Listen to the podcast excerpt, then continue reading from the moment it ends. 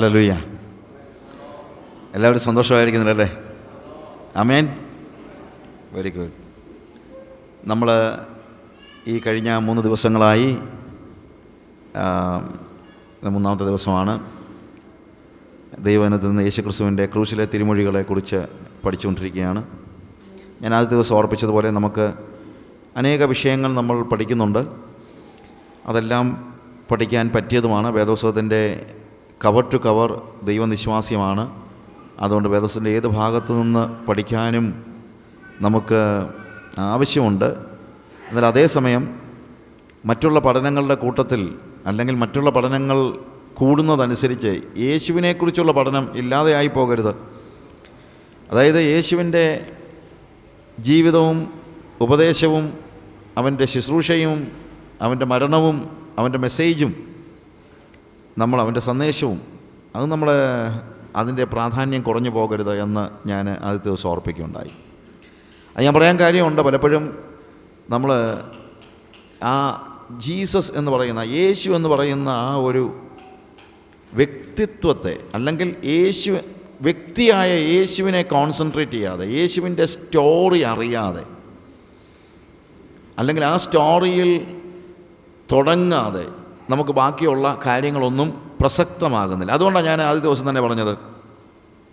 വേദപുസ്തകത്തിൽ സുവിശേഷങ്ങൾ മാത്രമൊന്നുമല്ല ഉള്ളത്. പക്ഷേ വേദപുസ്തകത്തിന്റെ വേദപുസ്തകത്തിൽ നിന്ന് സുവിശേഷം മാറ്റിക്കളഞ്ഞാൽ ബാക്കിയുള്ള ഒരു കാര്യത്തിനും പ്രസക്തി ഉണ്ടാകുന്നില്ല. അതുകൊണ്ടാണ് ഈ സുവിശേഷങ്ങൾ കൂടുതൽ സഭയിലാണെങ്കിലും പഠിപ്പിക്കേണ്ടത് ആവശ്യമായിരിക്കുന്നത്. യേശുവിന്റെ സ്റ്റോറി.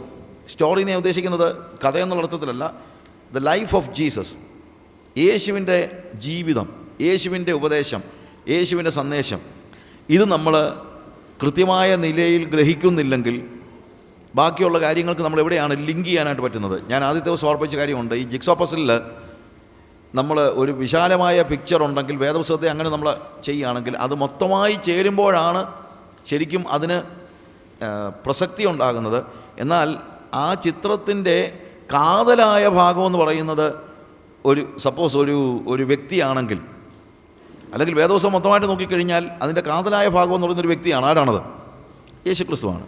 അപ്പോൾ യേശുക്രിസ്തുവിന്റെ മുഖം അല്ലെങ്കിൽ ആ കാതലായ വ്യക്തിയുടെ മുഖത്തിന്റെ ഭാഗം ഒഴിവാക്കി കഴിഞ്ഞാൽ ബാക്കിയുള്ള ഒരു കാര്യത്തിനും പ്രസക്തി ഉണ്ടാകത്തില്ല. ഒരുപക്ഷേ ആ ചിത്രത്തെ പൂർത്തിയാക്കുന്നത് അതിന്റെ പശ്ചാത്തലത്തിലുള്ള ഒരു വൃക്ഷത്തിന്റെ ഒരു ഒരു ചെറിയ ഫലം പോലും ആയിരിക്കും. അല്ലെങ്കിൽ ഒരു അതിലെ പറന്നു പോകുന്ന ഒരു പക്ഷിയും ആ ചിത്രത്തിന്റെ ഭാഗമാണ്. ആ ചിത്രം കംപ്ലീറ്റ് ആകണമെങ്കിൽ തീർച്ചയായും ആ പക്ഷി ഉൾപ്പെടെയുള്ള കാര്യങ്ങൾ അതിനകത്ത് വേണം. എങ്കിലും ആ ഒരു പക്ഷിയുടെ ഭാഗത്തിനുള്ള പ്രാധാന്യമല്ല ആ കാതലായ ചിത്രത്തിന്റെ വ്യക്തിയുടെ മുഖത്തിനുള്ളത്. അത് നിങ്ങൾ മറന്നു പോകരുത്. ഇതുപോലെ പലപ്പോഴും നമ്മളുടെ സഭകളിൽ പഴയ നിയമത്തിലെ പല വിശുദ്ധന്മാരെക്കുറിച്ചും പ്രസംഗിക്കുന്നു. ഞാൻ പഴയ നിയമത്തിൽ നിന്ന് ഒത്തിരി പ്രസംഗിക്കുന്ന ആളാണ്. ഇപ്പോഴൊക്കെ ചിലർക്കൊരു ചിന്തയുണ്ട് പഴയ നിയമം നമുക്ക് ആവശ്യമുള്ളതൊന്നുമല്ല അതങ്ങ് എടുത്ത് കളഞ്ഞാലും കുഴപ്പമില്ല. ഈയിടെ ആരണ്ടത് വലിച്ചു കയറി കളഞ്ഞെന്ന് പറയുന്നത് കേട്ടു സ്റ്റേജൻ. അത് നമുക്ക് ആവശ്യമില്ലെന്ന് പറഞ്ഞുകൊണ്ട്. ഞാൻ വെറുതെ പറഞ്ഞതല്ല. നമ്മളെ പഴയ നിയമത്തിന്റെ എല്ലാ ന്യായപ്രമാണത്തും നമ്മളെ മാറ്റി നിർത്തിയിരിക്കുകയാണെന്നൊക്കെ പ്രസംഗിക്കുകയാണ്. എന്തോ ഒരു കാര്യങ്ങളൊക്കെയാണ് പ്രസംഗിക്കുന്നത്. ഇന്ന് പ്രസംഗിക്കുന്നത് എന്തോ നമുക്ക് തന്നെ അറിയത്തില്ല. പ്രസംഗിക്കുന്നവർക്ക് അറിയത്തില്ല പിന്നെ നമുക്കറിയാം. കേ പ്രസംഗിക്കുന്നവർക്കും അറിയത്തില്ല കേൾക്കുന്നവർക്കും അറിയത്തില്ല എന്നുള്ള സ്റ്റേജ് വന്നിരിക്കുകയാണ്. അപ്പോൾ പഴയ നിയമത്തെ നമുക്ക് മാറ്റി നിർത്താനായിട്ട് ഒരിക്കലും കഴിയത്തില്ല. പഴയ നിയമത്തെ മാറ്റി നിർത്തണമെന്ന് പറയുന്ന ആളുകളോട് ഞാൻ ചോദിക്കുന്ന ഒരു ചോദ്യമുണ്ട്. യേശുവിന്റെ വേദവസം ഏതായിരുന്നു? നിങ്ങൾ ഈ വലിയ വർത്തമാനം പറയുമ്പോൾ നിങ്ങൾ മനസ്സിലാക്കണം. പഴയ നിയമം മാറ്റി നിർത്തണം എന്ന് പറയുമ്പോൾ. What was the Bible of Jesus യേശുവിന്റെ വേദവസം ഏതായിരുന്നു? പഴയ നിയമമായിരുന്നു. അവൻ തിരുവഴുത്തുകൾ എന്ന് പറയുന്നത് എന്തിനെക്കുറിച്ചാണ്? പഴയ നിയമത്തെക്കുറിച്ചാണ്. അവനെക്കുറിച്ച് തിരുവഴുത്തുകളിലുള്ളതാണ്.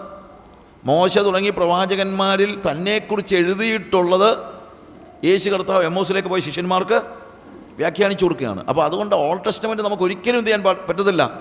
ഒഴിവാക്കാനായിട്ട് കഴിയത്തില്ല. കാര്യം that is the word of God എന്നാൽ ഞാൻ പറഞ്ഞ ഇതാണ്. പുതിയ നിയമത്തെ അല്ലെങ്കിൽ പഴയ നിയമത്തിലെ ചില പ്രസംഗങ്ങൾ കൊണ്ട് മാത്രം നിങ്ങൾ സഭ ഓടിക്കാൻ നോക്കിയാൽ ഞാൻ പറഞ്ഞ അതുകൊണ്ട് ഞാൻ പറഞ്ഞ പഴയ നിയമത്തിൽ ഞാൻ ധാരാളമായി പ്രസംഗിക്കുന്ന ആളാണ്. പക്ഷേ പഴയ നിയമത്തിന്റെ ആ നിഴലിന്റെ പൊരുൾ ആരാണെന്ന് നിങ്ങൾ മനസ്സിലാക്കണം. ഇറ്റ് ഇസ് ജീസസ് യേശുവിന്റെ മുഖത്തെ ഒഴിവാക്കിക്കൊണ്ട്. അതുകൊണ്ട് ഗോസ്പൽസ് ഒഴിവാക്കിക്കൊണ്ട് നമുക്ക് എന്ത് ചെയ്യാൻ പറ്റത്തില്ല? ഗോസ്പൽസ് ഒഴിവാക്കിക്കൊണ്ട് നമുക്ക് ഒരിക്കലും വേദപുസ്തകത്തെ വ്യാഖ്യാനിക്കാനോ മനസ്സിലാക്കാനോ കഴിയില്ല യേശുവിന്റെ ജീവിതവും അവന്റെ സന്ദേശവും അവന്റെ ശുശ്രൂഷയും അവന്റെ മരണവും അവന്റെ അവൻ അവൻ അവനെ പ്രൊജക്റ്റ് ചെയ്യുന്ന ബാക്കിയുള്ള കാര്യങ്ങളെല്ലാം it explains Jesus all the other books are explaining Jesus but the gospels are portraying Jesus എന്ന് പറയാറുണ്ട്. മറ്റുള്ള വേദപുസ്തകത്തിന്റെ ഭാഗങ്ങളൊക്കെ യേശുവിനെ വ്യാഖ്യാനിക്കുകയാണ്. എന്നാൽ സുവിശേഷങ്ങൾ യേശുവിനെ ചിത്രീകരിക്കുകയാണ്.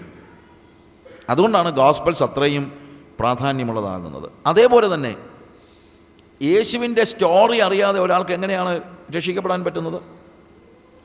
യഥാർത്ഥത്തിലുള്ള ഒരു സുവിശേഷ പ്രസംഗം എന്ന് പറഞ്ഞു കഴിഞ്ഞാൽ ശരിക്കും അതിന്റെ ഒരു നല്ല മോഡൽ എന്ന് പറയുന്നത് അപ്പോസൽ പ്രവർത്തി രണ്ടാം അധ്യായത്തിൽ പെന്തുകുസ് നാളിൽ ഓടിക്കൂടിയതായ ജനങ്ങളോട് പത്രോസ് പറയുന്നതായ പ്രസംഗമാണ്. നമുക്കറിയാവുന്നതുപോലെ അവിടെ എന്താ പത്രോസ് ചെയ്യുന്നതെന്നറിയാമോ? ആദ്യം വാസം പറഞ്ഞു കഴിഞ്ഞാൽ പരിശുദ്ധാത്മ നിവേശിതരായി ആത്മാവ് അവർക്ക് അല്ലെങ്കിൽ ഈ നൂറ്റി ഇരുപത് പേർക്ക് ആത്മാവ് നൽകിയതുപോലെ അവർ അന്യഭാഷകൾ സംസാരിച്ചതിനെ ഒരു വിശദീകരണം കൊടുക്കുന്നുണ്ട്. പക്ഷേ അങ്ങനെ ഒരു വിശദീകരണം അങ്ങോട്ട് ചെയ്തേച്ച് ഉടനെ തന്നെ പത്രോസ് തിരിയുന്നത് എന്താണെന്നറിയാമോ? ഹോളി സ്പിരിറ്റിന്റെ പ്രകാശനത്തെ വിശദീകരിക്കുവാൻ പരിശ്രമിച്ചിട്ട് ഇരുപത്തിരണ്ട് മുതലുള്ള വാക്യങ്ങൾ പെട്ടെന്ന് തന്നെ അവൻ തിരിയാണെന്ത്? ഇസ്രായേൽ പുരുഷന്മാരെ ഈ വചനം കേട്ടുകൊള്ളു നിങ്ങൾ തന്നെ അറിയും പോലെ ദൈവം അവനെക്കൊണ്ട് നിങ്ങളുടെ നടുവിൽ ചെയ്യിച്ച ശക്തികളും അത്ഭുതങ്ങളും അടയാളങ്ങളും കൊണ്ട് ദൈവം നിങ്ങൾക്ക് കാണിച്ചു തന്ന പുരുഷനായി നസറായനായി യേശുവിനെ ദൈവം തന്റെ സ്ഥിരനിർണയത്താലും. പിന്നീട് പറയുന്നത് യേശുവിന്റെ ചരിത്രമാണ്. ഒരു സുവിശേഷ പ്രസംഗത്തിൽ ഒഴിവാക്കാൻ കഴിയാത്ത ഏറ്റവും വലിയ കാര്യം എന്താണ്? യേശുവിന്റെ ചരിത്രമാണ്. യേശുവിന്റെ ചരിത്രം പറയാതെ പലപ്പോഴും നമ്മളിപ്പോൾ സുവിശേഷ പ്രസംഗം നടത്തുന്നത്. യേശുവിന്റെ ചരിത്രം അറിയാൻ വയ്യാത്ത ഒരാൾക്ക് എങ്ങനെയാണ് വിശ്വാസത്തിലേക്ക് വരാനായിട്ട് പറ്റുന്നത്? ഒരാൾക്ക് പറ്റത്തില്ല. ബാക്കി നിങ്ങൾ എന്തെല്ലാം പ്രസംഗിച്ചാലും യേശുവിന്റെ ചരിത്രം പഠിപ്പിക്കാത്തിടത്തോളം കാലം അയാൾക്ക് ശരിയായ വിശ്വാസത്തിലേക്ക് വരാൻ കഴിയുകയില്ല ഞാനിത് പറയാൻ കാര്യം പല സ്ഥലങ്ങളിലും സഭകളിലുമൊക്കെ എംഫസിസ് യേശുവിൽ നിന്ന് കുറച്ച് ഓൾഡ് ടെസ്റ്റമെന്റ് സ്റ്റോറീസിലേക്ക് മാറുന്നതിലുള്ള ഒരു സങ്കടം കൊണ്ടാണ് ഞാൻ പറയുന്നത്. അതൊന്നും പ്രസംഗ ഞാൻ പറഞ്ഞല്ലോ ഓൾഡ് ടെസ്റ്റമെന്റ് ഞാൻ പ്രസംഗിക്കാത്ത ആളല്ല ഞാൻ നന്നായിട്ട് എന്റെ മെസ്സേജസിൽ നല്ലൊരു ശതമാനം ഓൾഡ് ടെസ്റ്റമെന്റിൽ എന്നുള്ളതാണ് എന്നാൽ യേശുവിനെ മാറ്റി നിർത്തി യേശുവിന്റെ സ്റ്റോറി മാറ്റി നിർത്തി നമുക്ക് എന്ത് ചെയ്യാൻ പറ്റത്തില്ല? വേദപുസ്തകത്തെ വ്യാഖ്യാനിക്കാൻ കഴിയുകയില്ല. അതുകൊണ്ട് എല്ലാ സഭകളിലും എപ്പോഴും ആ ജീസസ് സ്റ്റോറി കുഞ്ഞുങ്ങളാണെങ്കിലും അറിയണം ദ സ്റ്റോറി ഓഫ് ജീസസ് അതറിഞ്ഞെങ്കിലേ പറ്റുള്ളൂ. ഇപ്പം നമ്മളുടെ രക്ഷയെക്കുറിച്ച് റോമാലേഖനത്തിലാണെങ്കിലും പറയുന്ന എങ്ങനെയാണ് നമുക്ക് രക്ഷിക്കപ്പെടുവാൻ കഴിയുന്നെന്നുള്ളതിന് റോമാലേഖനം പത്താം അധ്യായത്തിൽ പറയുന്ന ഒരു ഭാഗമുണ്ട്. യേശുവിനെ കർത്താവെന്ന് ഏറ്റുപറയുകയും ദൈവം അവനെ മരിച്ചവരുടെ ഇടയിൽ നിന്ന് ഉയർപ്പിച്ചുവെന്ന് ഹൃദയം കൊണ്ട് വിശ്വസിക്കുകയും ചെയ്താൽ നിങ്ങൾ രക്ഷിക്കപ്പെടും. അപ്പോൾ ഇത് രണ്ടും കൂടെ ഒരുമിച്ചുള്ള കാര്യമാണ്. നമ്മൾ യേശുവിനെ കർത്താവെന്ന് ഏറ്റുപറയണം. ദൈവം അവനെ മരിച്ചവരുടെ ഇടയിൽ നിന്ന് ഉയർപ്പിച്ചു എന്ന് ഹൃദയം കൊണ്ട് വിശ്വസിക്കണം. അപ്പോൾ ഹൃദയം കൊണ്ട് വിശ്വസിക്കേണ്ടത് എന്താണെന്നറിയാമോ? സ്റ്റോറി ഓഫ് ജീസസ് ദൈവം അവനെ മരിച്ചവരുടെ ഇടയിൽ നിന്ന് ഉയർപ്പിച്ചു എന്ന് പറയുന്ന ആ ഒരൊറ്റ സംഭവമല്ല പൗലോസ് അവിടെ ഉദ്ദേശിക്കുന്നത്. The story of Jesus complete നമ്മൾ എന്ത് ചെയ്യണം? ഹൃദയം കൊണ്ട് വിശ്വസിക്കണം. എന്നിട്ട് നമ്മൾ എന്ത് ചെയ്യണം? ആ യേശു എന്റെ കർത്താവാണെന്ന് ഏറ്റുപറയണം നമ്മുടെ യേശു ആരാണെന്ന് ചോദിച്ചു കഴിഞ്ഞാൽ the Jesus of the gospel സുവിശേഷത്തിലെ യേശുവാണ് എന്റെ യേശു. സുവിശേഷത്തിലെ യേശു. വേറൊരു യേശുവല്ല. ഇവിടെ കഴിഞ്ഞ സമയങ്ങളിൽ നേർവീതി എന്ന് പറഞ്ഞ ഒരു മാസിക ഉണ്ട് നിങ്ങൾക്ക് പലർക്കും അറിയാമായിരിക്കും. ജോയം തോമസ് നടത്തുന്ന ഒരു മാസികയാണ്. ഞാൻ കണ്ടിന്യൂസ് ആയിട്ട് ആ മാസികക്കകത്ത് എഴുതുന്നുണ്ട് എവറി മന്ത് ഗുഡ് ന്യൂസിലും ഞാൻ എല്ലാ ആഴ്ചയിലും എഴുതുന്നുണ്ട് നിങ്ങൾ പലർക്കും അതറിയാം. അതുകൂടാതെ നേർവീതി എന്ന് പറയുന്ന മാസികയിൽ ഞാൻ എല്ലാ മാസവും എഴുതുന്നുണ്ട്. ആ നേർവീതി ആൾക്കാർ സംഘടിപ്പിച്ചതായ ഒരു മീറ്റിങ്ങിന് ഞാൻ കുറച്ച് മാസങ്ങൾക്ക് മുമ്പ് പങ്കെടുക്കുകയുണ്ടായി. അതിന്റെ മെസ്സേജസും ഇവിടെ അവൈലബിൾ ആണ്. അവിടെ ഞാനും കാനവച്ചനും കൂടെ ആയിരുന്നു. ഞങ്ങൾ രണ്ടുമാണ് അതിനകത്ത് കാര്യങ്ങൾ ചെയ്തത്. അവിടെ പ്രധാനമായും ഞാൻ ഉദ്ദേശിച്ച അവിടെ ഉദ്ദേശിച്ച ഒരു കാര്യം എന്താണെന്ന് ചോദിച്ചു കഴിഞ്ഞാൽ ഇന്ന് പ്രഘോഷിക്കുന്നതായ യേശു പലപ്പോഴും സുവിശേഷത്തിലെ യേശു അല്ല. അതുകൊണ്ടാണ് അതിന് പേര് തന്നെ കൊടുത്തത്. മറ്റൊരു യേശു മറ്റൊരു സുവിശേഷം മറ്റൊരു ആത്മാവ്. അപ്പോൾ പറയാണ് നിങ്ങൾ വേറൊരു യേശുവിനെ. നമ്മൾ എന്തുകൊണ്ടാണ് ഡിസ്റ്റോർട്ടഡ് ആയി പോകുന്നതെന്ന് അറിയാമോ? സുവിശേഷങ്ങളിലെ യേശുവിനെ ശരിയായ നിലയിൽ നമ്മുടെ കുഞ്ഞുങ്ങളും കുഞ്ഞുങ്ങളെന്ന് ഞാനങ്ങ് പറയുന്നുള്ളതേ ഉള്ളൂ വലിയവരും കുഞ്ഞുങ്ങളെയല്ല നമുക്ക് പലപ്പോഴും എന്താ വഴക്കുണ്ടാക്കി പറയാൻ പറ്റുള്ളൂ. അതുകൊണ്ട് ഈ കുഞ്ഞുങ്ങൾ കുഞ്ഞുങ്ങളെന്ന് പറയുക. പിന്നെ യേശുവിനെ അറിയാൻ വയ്യാത്ത ആളുകൾ പ്രായമുണ്ടെങ്കിലും കുഞ്ഞുങ്ങൾ തന്നെയാണ് ഇല്ലേ? വളർച്ച ഉണ്ടാകുന്നില്ലല്ലോ. സഭയുടെ ഒരു വലിയ പ്രശ്നം ഇതാണ്. വളർച്ചയില്ല. എല്ലാം ശൈശവാവസ്ഥയിലാണ്. നമ്മുടെ സഭയുടെയൊക്കെ ഒരു വലിയ പ്രശ്നമാണ്. നമ്മൾ ശൈശവാവസ്ഥയിലാണ്. വളർച്ചയില്ല. രക്ഷിക്കപ്പെടുന്ന കാലത്തെ അതേ അവസ്ഥയിൽ തന്നെയാണ് നമ്മളിപ്പോഴും കഴിയുന്നത്. ചിലപ്പോൾ ആളുകൾ പറയുന്ന കേട്ടിട്ടുണ്ട് എന്റെ ബ്രദറെ രക്ഷിക്കപ്പെട്ട കാലത്തൊക്കെ എന്തോ സന്തോഷമായിരുന്നു. ഇപ്പോൾ ആ സന്തോഷമൊന്നും ഇല്ലെന്ന് എനിക്കത് കേൾക്കുമ്പോൾ ഭയങ്കര സങ്കടമാണ്. എനിക്കാണ് രക്ഷിക്കപ്പെട്ട കാലത്ത് എന്തോ സന്തോഷമാണ് ഉണ്ടായിരുന്നെന്ന് ഞാൻ ആലോചിക്കുന്നുണ്ട്. ഇപ്പോഴത്തെ സന്തോഷമായിട്ട് ആലോചിച്ച് നോക്കിക്കഴിഞ്ഞാൽ രക്ഷിക്കപ്പെട്ട കാലത്ത് നമുക്കുണ്ടായിരുന്ന സന്തോഷം ഇതുമായിട്ട് തട്ടിച്ച് നോക്കിയാൽ വളരെ കുറവായിരുന്നു. കാരണം എന്ന് ചോദിച്ചു കഴിഞ്ഞാൽ അന്നങ്ങോട്ട് രക്ഷിക്കപ്പെട്ട് വന്നതല്ലേ ഉള്ളൂ. യേശുവിനെ എനിക്ക് എന്തോ അറിയാം. യേശു എന്നെ പാപങ്ങളിൽ നിന്ന് രക്ഷിക്കുമെന്നുള്ളതല്ലാതെ വേറെ ഒന്നും എനിക്ക് അറിയത്തില്ലല്ലോ ഞാൻ പറഞ്ഞ മനസ്സിലായില്ലേ? നമ്മൾ രക്ഷിക്കപ്പെട്ട് വരുന്ന സമയത്ത് യേശുവിനെ നമുക്കറിയാവുന്ന എന്താണ്? എന്റെ പാപങ്ങളിൽ നിന്ന് എങ്ങനെയെങ്കിലും എനിക്കൊന്ന് രക്ഷപ്പെടണം. ഇത്രയെല്ലാം ഉള്ളൂ എനിക്കുള്ള ആകെയുള്ള വലിയൊരു മോഹം എന്ന് പറയുന്നത്. ആ മോഹം പോലും ഇപ്പോഴില്ല. അതാ ഇന്നത്തെ പ്രശ്നം. ഇപ്പോഴാകമ്പാടെ ഒരു മോഹമേ ഉള്ളൂ. എന്റെ കറവ് എങ്ങനെങ്കിലും ഒന്ന് വീട്ടണം. അതല്ലെങ്കിൽ എന്റെ രോഗം എങ്ങനെങ്കിലും ഒന്ന് സൗഖ്യമാകണം. എന്റെ പിള്ളേർക്ക് എവിടെയെങ്കിലും ഒരു അഡ്മിഷൻ കിട്ടണം. അതിനൊക്കെ ഇപ്പോൾ എല്ലാവരും യേശുവിന്റെ അടുത്ത് വരുന്നത്. ഇനി അതല്ല ഏറ്റവും കൂടിയാൽ രക്ഷിക്കപ്പെടുമ്പോൾ നമ്മൾ എന്താണ് എന്റെ പാവങ്ങൾക്ക് എങ്ങനെയെങ്കിലും ഒരു മോചനം കിട്ടണം. അന്ന് ഞാൻ പിടിച്ച ഒരു പള്ളിയാ വാസ്തവത്തിൽ യേശു കർത്താവ്. സന്തോഷമായിരുന്നോ? ഓഫ് കോഴ്സ് സന്തോഷമായിരുന്നു. കാര്യം ഞാൻ രക്ഷിക്കപ്പെട്ടില്ല രക്ഷപ്പെട്ടില്ലേ? എന്നാൽ ഇന്ന് അങ്ങനെയൊന്നുമല്ല. ഇന്ന് യേശു എനിക്ക് എന്റെ ആത്മമണവാളനാണ് വിവാഹം കഴിച്ചു വരുന്ന ഒരു സ്ത്രീ അവളുടെ ജീവിതത്തിലെ ഏറ്റവും സന്തോഷമുള്ള ദിവസം വിവാഹ ദിവസമാണെന്നാണോ നിങ്ങളുടെ ചിന്ത? പലരുടെയും ജീവിതത്തിൽ അങ്ങനെയൊക്കെ ആയിരിക്കും. പക്ഷെ എന്റെ ജീവിതത്തിൽ അങ്ങനെയല്ല. ഞാൻ ചില ആളുകളോട് ചോദിക്കാറുണ്ട് നിങ്ങൾ നിങ്ങളുടെ ഭാര്യയെ ഏറ്റവും കൂടുതൽ സ്നേഹിച്ചത് എന്നാണ്?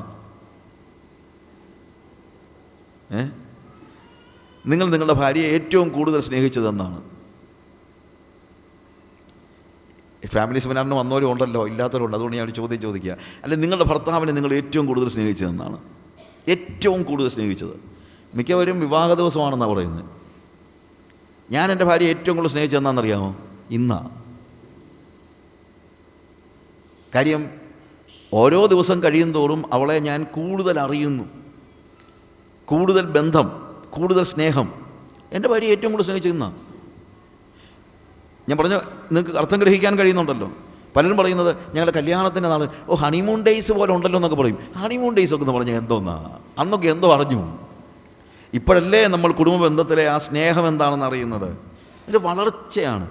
അതാണ് യഥാർത്ഥത്തിലുള്ള ക്രിസ്തീയ ജീവിതം എന്ന് പറയുന്നത്. ആദ്യത്തെ ദിവസം നമ്മൾ യേശുവിനെ എന്തറിഞ്ഞു? തീർച്ചയായിട്ടും അറിഞ്ഞു എന്തറിഞ്ഞു? എന്റെ പാപങ്ങളിൽ നിന്നെ വീണ്ടെടുക്കുവാൻ കഴിയുന്ന വ്യക്തി. ദാറ്റ്സ് ഓൾ പക്ഷേ ഇന്നോ ഇന്നെനിക്ക് യേശു എന്റെ പാപങ്ങളിൽ നിന്ന് വീണ്ടെടുക്കുന്ന ഒരു വ്യക്തി എന്നുള്ള മാത്രം അല്ല. പ്രത്യുത അവനെന്റെ എല്ലാമാണ്. ഓരോ ദിവസം കഴിയും തോറും എന്റെ യേശുവിനെ ഞാൻ ഏറ്റവും കൂടുതൽ സ്നേഹിച്ചിരുന്ന അങ്ങനെയാണ് നമ്മുടെ ബന്ധം വളരേണ്ടത്. അല്ലാതെ രക്ഷിക്കപ്പെട്ട കാലത്തൊക്കെ എന്തോ ഒരു സന്തോഷമായിരുന്നു സഹോദരന്മാരെ. ഇന്ന് അതെല്ലാം പോയി. ഇന്ന് അത് പോവുകയല്ല വേണ്ടത്. അതിന്റെ ആയിരം മടങ്ങ് സന്തോഷമാണ് ഇന്ന് ഉണ്ടാകേണ്ടത്. അതാണ് യഥാർത്ഥ ആത്മീയത എന്ന് പറയുന്നത്. രക്ഷിക്കപ്പെട്ട കാലത്തെ സന്തോഷം പോരാ. രക്ഷിക്കപ്പെട്ട കാലത്തെ സന്തോഷം പോലും ഇല്ല എന്ന് പറഞ്ഞാൽ എന്തൊരു ഗതികേടാണെന്ന് ആലോചിച്ച് നോക്കണം. എന്തൊരു ഗതികേടാണ് ഓക്കെ ഞാൻ അതുകൊണ്ടാണ് പറഞ്ഞത് യേശുവിനെ അറിയും തോറും. പൗലോസ് പറയുന്നതാണ് ക്രിസ്തുവിനെക്കുറിച്ചുള്ള പരിജ്ഞാനത്തിന്റെ ശ്രേഷ്ഠത നിമിത്തം ഞാൻ സകലവും എനിക്ക് ലാഭമായിരുന്നൊക്കെ ഞാൻ എന്ത് ചെയ്യുന്നു? ഛേദമെന്ന് എണ്ണുന്നു. പരിജ്ഞാനം വർദ്ധിക്കുമ്പോഴാണ് ബാക്കിയെല്ലാം വിലയില്ലാത്തതാകുന്നത്. വെളിച്ചത്തിലേക്ക് കടക്കുമ്പോഴാണ് ബാക്കിയെല്ലാം ഇരുളായിത്തീരുന്നത്. ഇതേപോലെ തന്നെ നമ്മുടെ ജീവിതത്തിൽ നമ്മുടെ തുടക്കം തന്നെ യേശുവിന്റെ സ്റ്റോറിയാണ് ദ സ്റ്റോറി ഓഫ് ജീസസ് യേശുവിന്റെ സ്റ്റോറി കംപ്ലീറ്റ് ആയിട്ട് നമ്മൾ ഹൃദയത്തിൽ വിശ്വസിക്കുകയും ആ യേശുവിനെ കർത്താവായി ഏറ്റുപറയുകയും ചെയ്യുമ്പോഴാണ് നമ്മൾ രക്ഷിക്കപ്പെടുന്നത്. സുവിശേഷത്തിലെ യേശുവിനെ. സുവിശേഷത്തിലെ യേശുവിനെ അല്ലാതെ പ്രസംഗിച്ചാലും ഇന്നിപ്പോൾ ആളുകൾക്ക് സഭകളിൽ കയറി ചെല്ലാൻ കഴിയുന്നതിന്റെ കാര്യം ചോദിച്ചാൽ സുവിശേഷത്തിലെ യേശുവിനെക്കുറിച്ചുള്ള കൃത്യമായ പഠനം നമ്മുടെ വിശ്വാസികളുടെ ഇടയിൽ നടന്നിട്ടില്ല. സുവിശേഷം വായിക്കണം. ഒന്നോ രണ്ടോ അഞ്ചോ പത്തോ നൂറോ പ്രാവശ്യം നിങ്ങൾ സുവിശേഷം വായിക്കണം. നിങ്ങളുടെ കുഞ്ഞുങ്ങളെ നിങ്ങൾ ഈ സങ്കീർത്തനം മാത്രം വായിച്ച് സങ്കീർത്തനം എനിക്ക് സന്തോഷമാണ് ഇല്ലെന്നുള്ളതല്ല സങ്കീർത്തനം മാത്രം വായിച്ച് പഠിപ്പിക്കുന്നത് നിർത്തണം.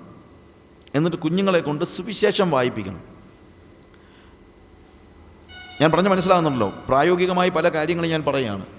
Let children read the the gospels അവർക്ക് യേശു ഒരു വലിയ യാഥാർത്ഥ്യമാകട്ടെ. ഗോസ്പൽസ് അവരെ കൊണ്ട് വായിപ്പിക്കാൻ. ഒരു പക്ഷേ മർക്കോസിന്റെ സുവിശേഷം അല്ലെങ്കിൽ ലൂക്കോസിന്റെ സുവിശേഷം തുറമാനമായിട്ട് വായിപ്പിക്കുക നിങ്ങൾ ഇരുത്തി വായിപ്പിക്കുക അല്ലെങ്കിൽ പറഞ്ഞു കൊടുക്കുക കുഞ്ഞുങ്ങളെ കൂടെ ഇരുത്തി വായിപ്പിക്കുക. ഇതൊക്കെ പഴയ കാലത്തെ ആളുകൾ ചെയ്തുകൊണ്ടിരുന്ന കാര്യങ്ങളാണ്. ഇന്നത്തെ തലമുറയ്ക്ക് അതിനൊന്നും നേരമില്ല. എല്ലാവർക്കും എല്ലാവരും ബിസിയാണ്. പിള്ളേരെ പണ്ട് കാലത്ത് പറഞ്ഞു കഴിഞ്ഞാൽ ഞാൻ ചിലപ്പോൾ പറയാറുണ്ട് രണ്ട് കാര്യങ്ങളാണ് ഈ കാലയളവിൽ നഷ്ടപ്പെട്ടുകൊണ്ടിരിക്കുന്നത്. വയനാട്ടിലൊക്കെ നഷ്ടപ്പെട്ടില്ല എന്ന് ഞാൻ ചിന്തിക്കുന്നു.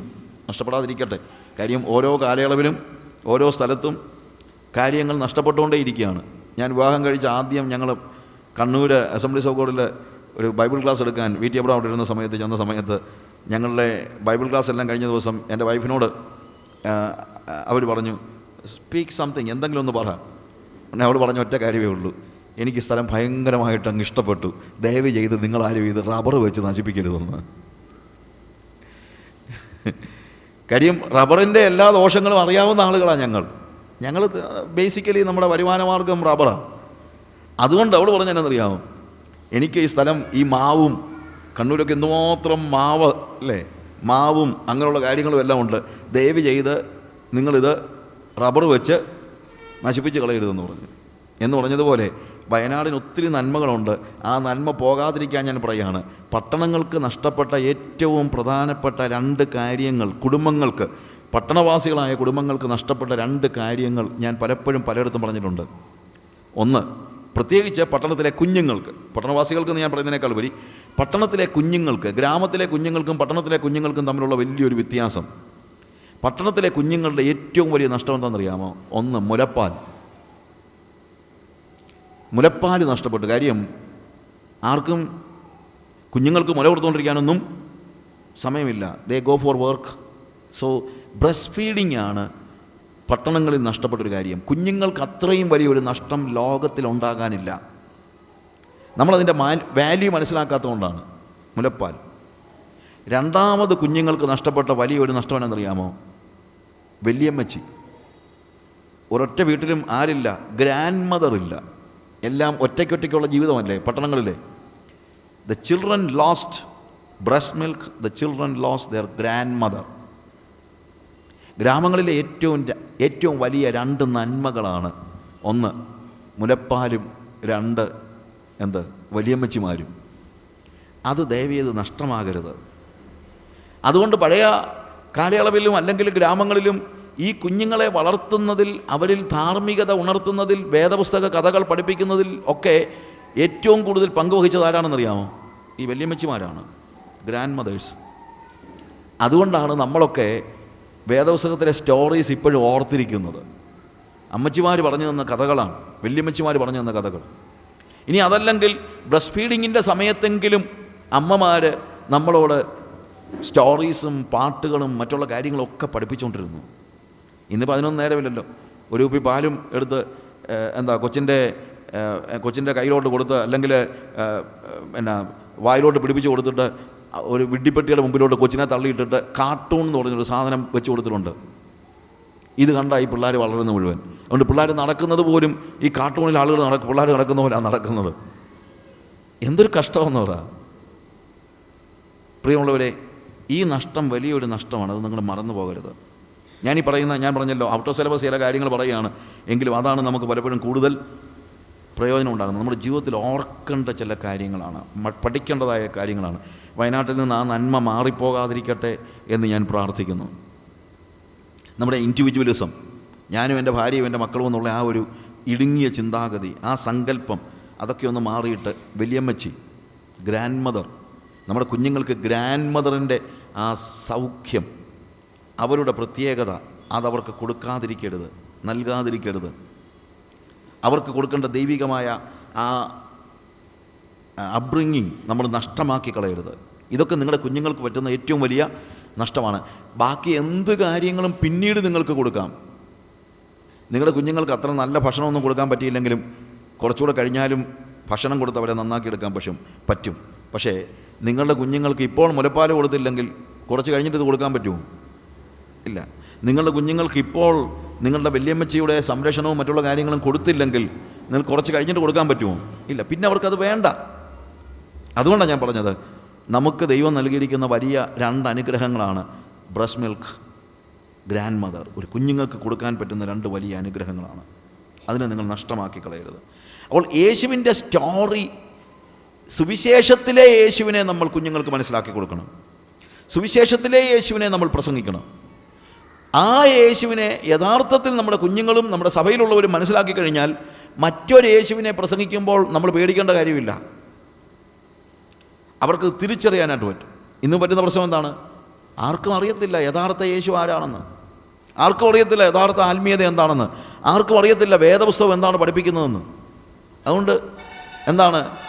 നമ്മൾ പലപ്പോഴും തെറ്റിപ്പോകുന്നതിന്റെ കാരണം നിങ്ങൾ തിരുവഴുത്തുകളെ അറിയായികയാൽ എന്ത് ചെയ്യുന്നു? തെറ്റിപ്പോകുന്നു. തിരുവഴുത്തുകളെ അറിയായികയാലും വേദപുസ്തകം നമ്മുടെ ഒരു അനുദിന അനുഭവമാകണം അനുനിമിഷ അനുഭവമാകണം. നിരന്തരമായി ദൈവവചനം പഠിക്കണം. ദൈവവചനത്തിൽ നിന്ന് നമ്മൾ അറിയണം അനുഭവിക്കണം. ഇത് നിങ്ങൾ മറക്കരുത് എന്ന് ഞാൻ ഓർപ്പിക്കട്ടെ. നമ്മുടെ വേദഭാഗത്തേക്ക് വരുമ്പോൾ നമ്മൾ വീണ്ടും കാണുന്നത് യേശുക്രിസ്തുവിന്റെ ക്രൂശിലെ തിരുമൊഴികളെക്കുറിച്ചുള്ള നമ്മുടെ പഠനത്തിൽ. നമ്മൾ കഴിഞ്ഞ ദിവസങ്ങളിലായിട്ട് യേശുവിന്റെ മൂന്ന് തിരുമൊഴികളെ നമ്മൾ കേൾക്കുകയുണ്ടായി അതിനെക്കുറിച്ച് പഠിക്കുകയുണ്ടായി. യേശു ആദ്യം പറയുന്നത് എന്താണ്? പിതാവേ ഇവർ ചെയ്യുന്നത് എന്തെന്ന് അറിയായികയാൽ ഇവരോട് ക്ഷമിക്കണമേ. ഇവർ ചെയ്യുന്നത് എന്തെന്ന് അറിയായികയാൽ ഇവരോട് ക്ഷമിക്കണമേ. രണ്ടാമത് യേശു കർത്താവ് തന്റെ കൂടെ ക്രൂശിക്കപ്പെട്ടവനായ കള്ളനോട് അവനെ നോക്കി പറയുന്നു നീ സത്യമായി ഞാൻ നിന്നോട് പറയുന്നു ഇന്ന് നീ എന്നോട് കൂടെ പ്രതീസയിൽ ഇരിക്കും. മൂന്നാമതെന്താണ്? യേശു യോഹന്നാനെ കാണിച്ച് അവന്റെ അമ്മയോട് പറയുന്നു സ്ത്രീയെ ഇതാ നിന്റെ മകൻ. എന്നിട്ട് യോഹനൻ പറയുന്നു ഇതാ നിന്റെ അമ്മ. ഇത്രയുമാണ് നമ്മൾ കാര്യങ്ങളെ പഠിച്ചത്. ക്രൂസിലേക്ക് നമ്മളൊന്ന് നോക്കിയാൽ മൂന്ന് ക്രൂ അല്ലെങ്കിൽ കാൽവറിയിലേക്ക് നമ്മൾ നോക്കുമ്പോൾ നമ്മളവിടെ ഒറ്റ ക്രൂശല്ല കാണുന്നത്. ഞാൻ ഇന്നലെ പറഞ്ഞൊരു കാര്യമുണ്ട്. We see three crosses there മൂന്ന് ക്രൂശുകളാണ് നമ്മൾ കാണുന്നത്. മൂന്ന് ക്രൂശികൾ. അതിൽ നടുവിലത്തെ ക്രൂശിൽ ആരെയാണ് ക്രൂശിച്ചിരിക്കുന്നത്? യേശു ക്രിസ്തുവിനെ രണ്ട് ദുഷ്പ്രവൃത്തിക്കാരുടെ അവന്റെ ഇടത്തും വലത്തുമായി ക്രൂശിച്ചു. ഈ യേശുവിന്റെ ക്രൂശ് ബാക്കിയുള്ള രണ്ട് പേരുടെ ക്രൂശ് ഇവരുടെ മൂന്ന് പേരുടെയും മരണത്തെ നമ്മളൊന്ന് വിശകലനം ചെയ്താൽ ദീർഘമായി അതിനെ വിശകലനം ചെയ്യാൻ ഞാൻ സമയമെടുക്കുന്നില്ല നമ്മൾ ഒന്ന് നോക്കിയാൽ ഈ മൂന്ന് മരണത്തിനും മൂന്ന് ആസ്പെക്റ്റാണുള്ളത് take the case of Jesus യേശുവിന്റെ കാര്യം ഒന്ന് എടുക്കുക. യേശുവിന്റെ ക്രൂശ് മരണം. എന്തിനു വേണ്ടിയാണ് യേശു മരിച്ചത്? ഒരു പരിധി വരെ പറഞ്ഞാൽ he died for sin one person is dying for sin അവൻ പാപങ്ങൾക്ക് വേണ്ടി മരിക്കുന്നു. പാപങ്ങൾക്ക് വേണ്ടി മരിക്കുന്നു. അവൻ മരിക്കുന്നത് അവന്റെ പാപങ്ങൾക്ക് വേണ്ടിയല്ല അല്ലെങ്കിൽ അവന്റെ പാപത്തിന്റെ പരിണിത ഫലമല്ല അവന്റെ പാപത്തിലല്ല അവൻ പാപങ്ങൾക്ക് മനുഷ്യവർഗത്തിന്റെ പാപങ്ങൾക്ക് വേണ്ടി മരിക്കുന്നു. ഹീസ് ഡൈയിങ് ഫോർ സെൻ അനുദപിച്ച കള്ളന്റെ കാര്യം ആലോചിച്ച് നോക്കുക. അനുദപിച്ച കള്ളന്റെ കാര്യം ആലോചിച്ചാൽ നമുക്ക് പറയാൻ കഴിയുന്നത് ഹീസ് ഡൈയിങ് ടു സെൻ അവൻ പാപത്തിന് മരിക്കുകയാണ്. കാരണം അവന്റെ പാപങ്ങളുടെ ശിക്ഷ അവൻ മരിക്കുന്നതിന് മുമ്പേ തന്നെ അവൻ നേടിക്കഴിഞ്ഞു. അതുകൊണ്ട് he is dying to sin മൂന്നാമത്തെ ആളുടെ കാര്യം പറഞ്ഞാൽ അവൻ അനുദപിച്ചില്ല. ഈസ് ഡൈയിങ് ഇൻ സിൻ അവൻ പാപത്തിൽ മരിക്കുന്നു. അപ്പോൾ എന്തൊക്കെയാണ്? പാപത്തിന് വേണ്ടി മരിക്കുന്ന യേശു പാപത്തിന് മരിക്കുന്നവനായ അനുദപിച്ച കള്ളൻ പാപത്തിൽ മരിക്കുന്നവനായ അനുദപിക്കാത്ത കള്ളൻ. ഇതിൽ ആദ്യത്തെ കാര്യം നമുക്ക് ആർക്കും ചെയ്യാൻ കഴിയാത്ത കാര്യമാണ്. നമ്മൾ കഴിഞ്ഞ ദിവസങ്ങളിൽ കണ്ടതുപോലെ യേശു കർത്താവിന് പകരം മരിക്കാനായിട്ട് ആർക്കും കഴിയത്തില്ല. നമുക്ക് പകരം മരിക്കാനും ആർക്കും കഴിയില്ല. No one can die for sin ഒരാൾക്കും പാപത്തിന് വേണ്ടി മരിക്കാനായിട്ട് കഴിയത്തില്ല. യേശു ക്രിസ്തുവിന് ഒഴികെ വേറെ ആർക്കും. ദൂതന്മാർക്കുൾപ്പെടെ ആർക്കും പാപത്തിന് വേണ്ടി മരിക്കാൻ കഴിയില്ല. ആരെയെങ്കിലും അങ്ങനെ കഴിയും ആർക്കെങ്കിലും കഴിയുമായിരുന്നെങ്കിൽ ദൈവം ആ ഒരു ഓപ്ഷൻ വെച്ചേനെ.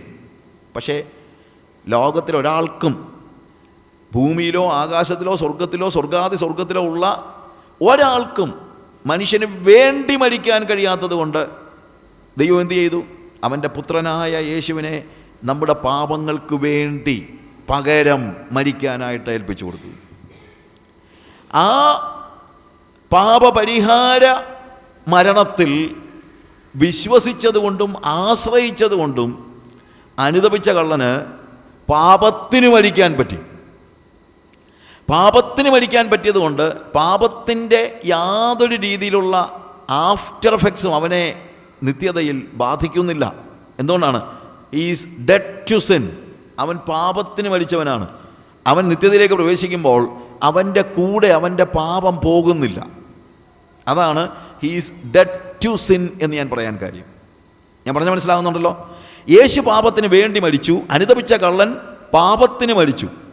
കാൽവറി ക്രൂശിൽ നിന്ന് നിത്യതയിലേക്ക് അവൻ പ്രവേശിക്കുമ്പോൾ അവൻ അവന്റെ പാപത്തെ മുഴുവൻ ക്രൂശയിൽ ഇട്ടേച്ചാ പോയത്. അവന്റെ കൂടെ പോകാൻ പാപത്തിന് കഴിയുന്നില്ല because is dead to sin അതിനെ സ്വീകരിക്കാൻ അവൻ തയ്യാറല്ല. അവൻ പാപത്തിന് മരിച്ചവനാണ്. അവൻ പാപത്തിന് മരിച്ചവനായതുകൊണ്ട് നിത്യതയിൽ പാപം അവന്റെ കൂടെ ചെല്ലാത്തത് കൊണ്ട് അവന്റെ ലൈഫ് പറുദീസയിലാണ്. അങ്ങനെയുള്ള ഒരാൾക്ക് മാത്രമേ പറുദീസയിലേക്ക് പ്രവേശിക്കാൻ കഴിയുകയുള്ളൂ. കർത്താവ് പറഞ്ഞു ഇന്ന് നീ എന്നോടുകൂടെ പറുദീസയിലിരിക്കും. എന്തുകൊണ്ട്? Because you are dead to sin നീ പാപത്തിന് മരിച്ചവനാണ്. പ്രിയമുള്ളവരെ ഈ ഒരു സ്റ്റേജാണ് നമുക്ക് ആവശ്യമായിരിക്കുന്നത്. ഞാൻ പറഞ്ഞല്ലോ യേശുവിന്റെ സ്റ്റേജിലേക്ക് ഉയർത്തപ്പെടാൻ ലോകത്തിൽ ആർക്കും പറ്റത്തില്ല നമുക്കും പറ്റത്തില്ല ആർക്കും പറ്റത്തില്ല. No one can die for sin but anybody who believes in the death of Jesus Christ as a ransom നമ്മുടെ വീണ്ടെടുപ്പിന് വേണ്ടിയുള്ള മരണമാണ് യേശുവിന്റേത് എന്ന് മനസ്സിലാക്കി അതിൽ ആശ്രയിക്കുന്ന ഏത് വ്യക്തിയും പാപത്തിന് മരിക്കുകയാണ്. പാപത്തിന് മരിച്ചു കഴിഞ്ഞാൽ എന്താണ് പ്രത്യേകത? നിത്യതയിൽ നമ്മൾ ഫ്രീ ആണ് നിത്യതയിൽ നമുക്ക് സ്വാതന്ത്ര്യം ഉണ്ടാകണമെങ്കിൽ എന്ത് ചെയ്തലേ പറ്റുള്ളൂ? നമ്മൾ ഇവിടെ പാപത്തിന് മരിച്ചാലേ പറ്റുള്ളൂ. നമ്മൾ പാപത്തിന് മരിച്ചു കഴിഞ്ഞാൽ നമ്മളെ മുറുകെ പിടിക്കാനായിട്ട് നമ്മുടെ പുറകെ വരാനായിട്ട് നമ്മളെ വലിച്ചോണ്ട് പോകാനായിട്ട് ആരില്ല അവിടെ. നമ്മുടെ പാപം നമ്മുടെ പുറകെ വരുന്നില്ല. പക്ഷെ അനുദപിക്കാത്ത കള്ളൻ അങ്ങനെയല്ല. അവൻ പാപത്തിൽ മരിച്ചു. അതുകൊണ്ട് എന്താണ് മരിക്കുമ്പോഴും അവന്റെ പാപം അവന്റെ പുറകെ ചെല്ലുകയാണ്. അവൻ ചെല്ലുന്നിടത്തെല്ലാം അവന്റെ കൂടെ ആരുമുണ്ട്? പാപവുമുണ്ട്.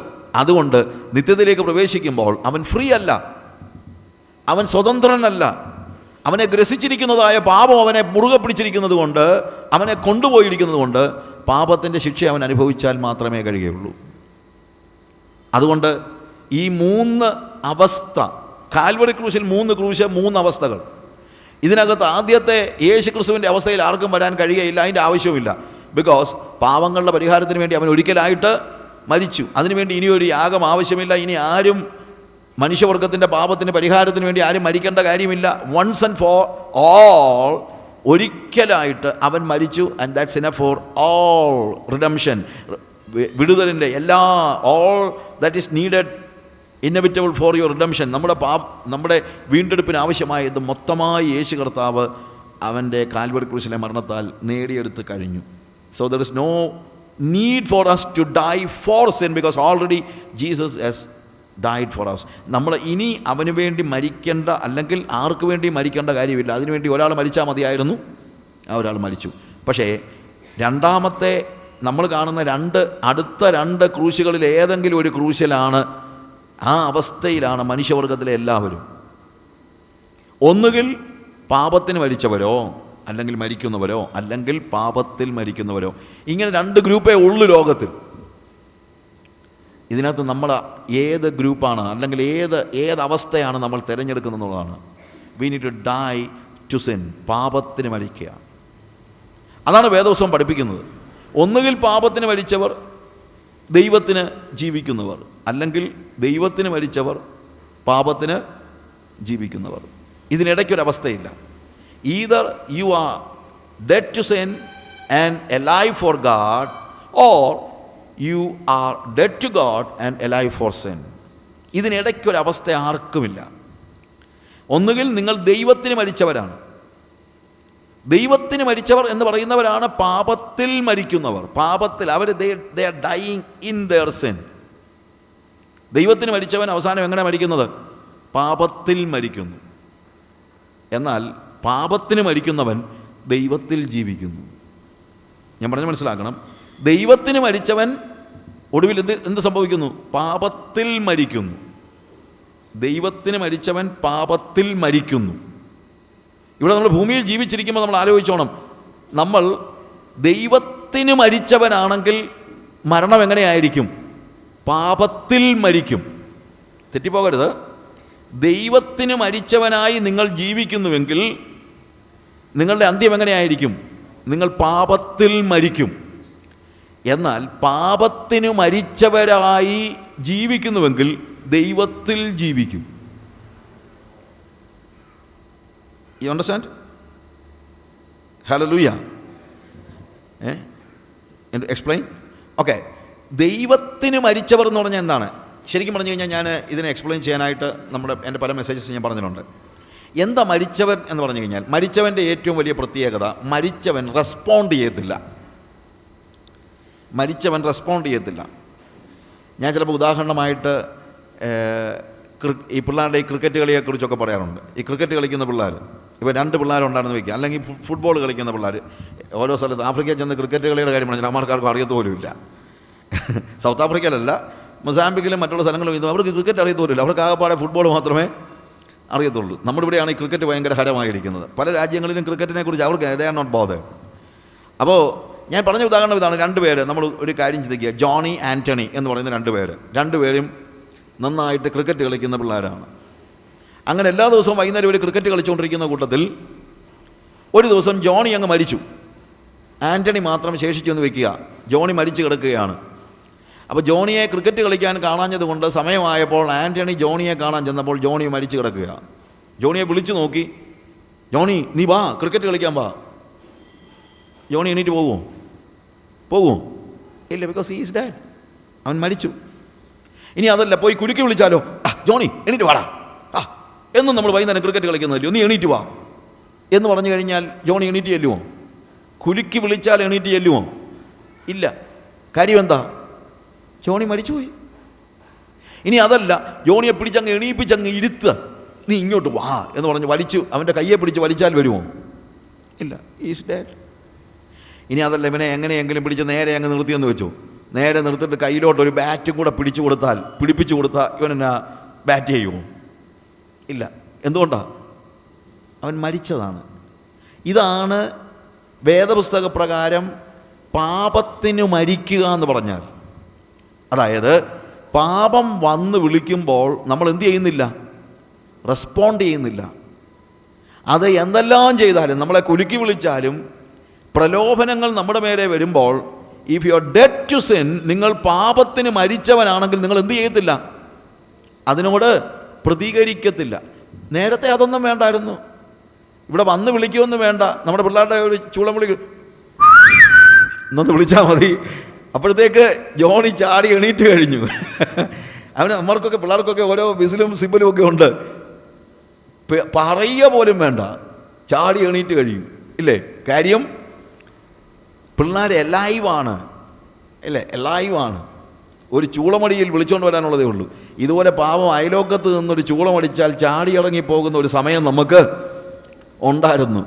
പക്ഷെ നമ്മളിപ്പോൾ എങ്ങനെയുള്ളവരാണ്? നമ്മൾ പാപത്തിന് മരിച്ചവരാണ്. പാപത്തിന് മരിച്ചതുകൊണ്ട് ചൂളം വിളിച്ചാലും പറ്റത്തില്ല.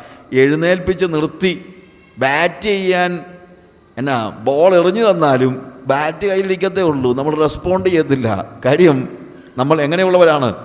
പാപത്തിന് മരിച്ചവരാണ്.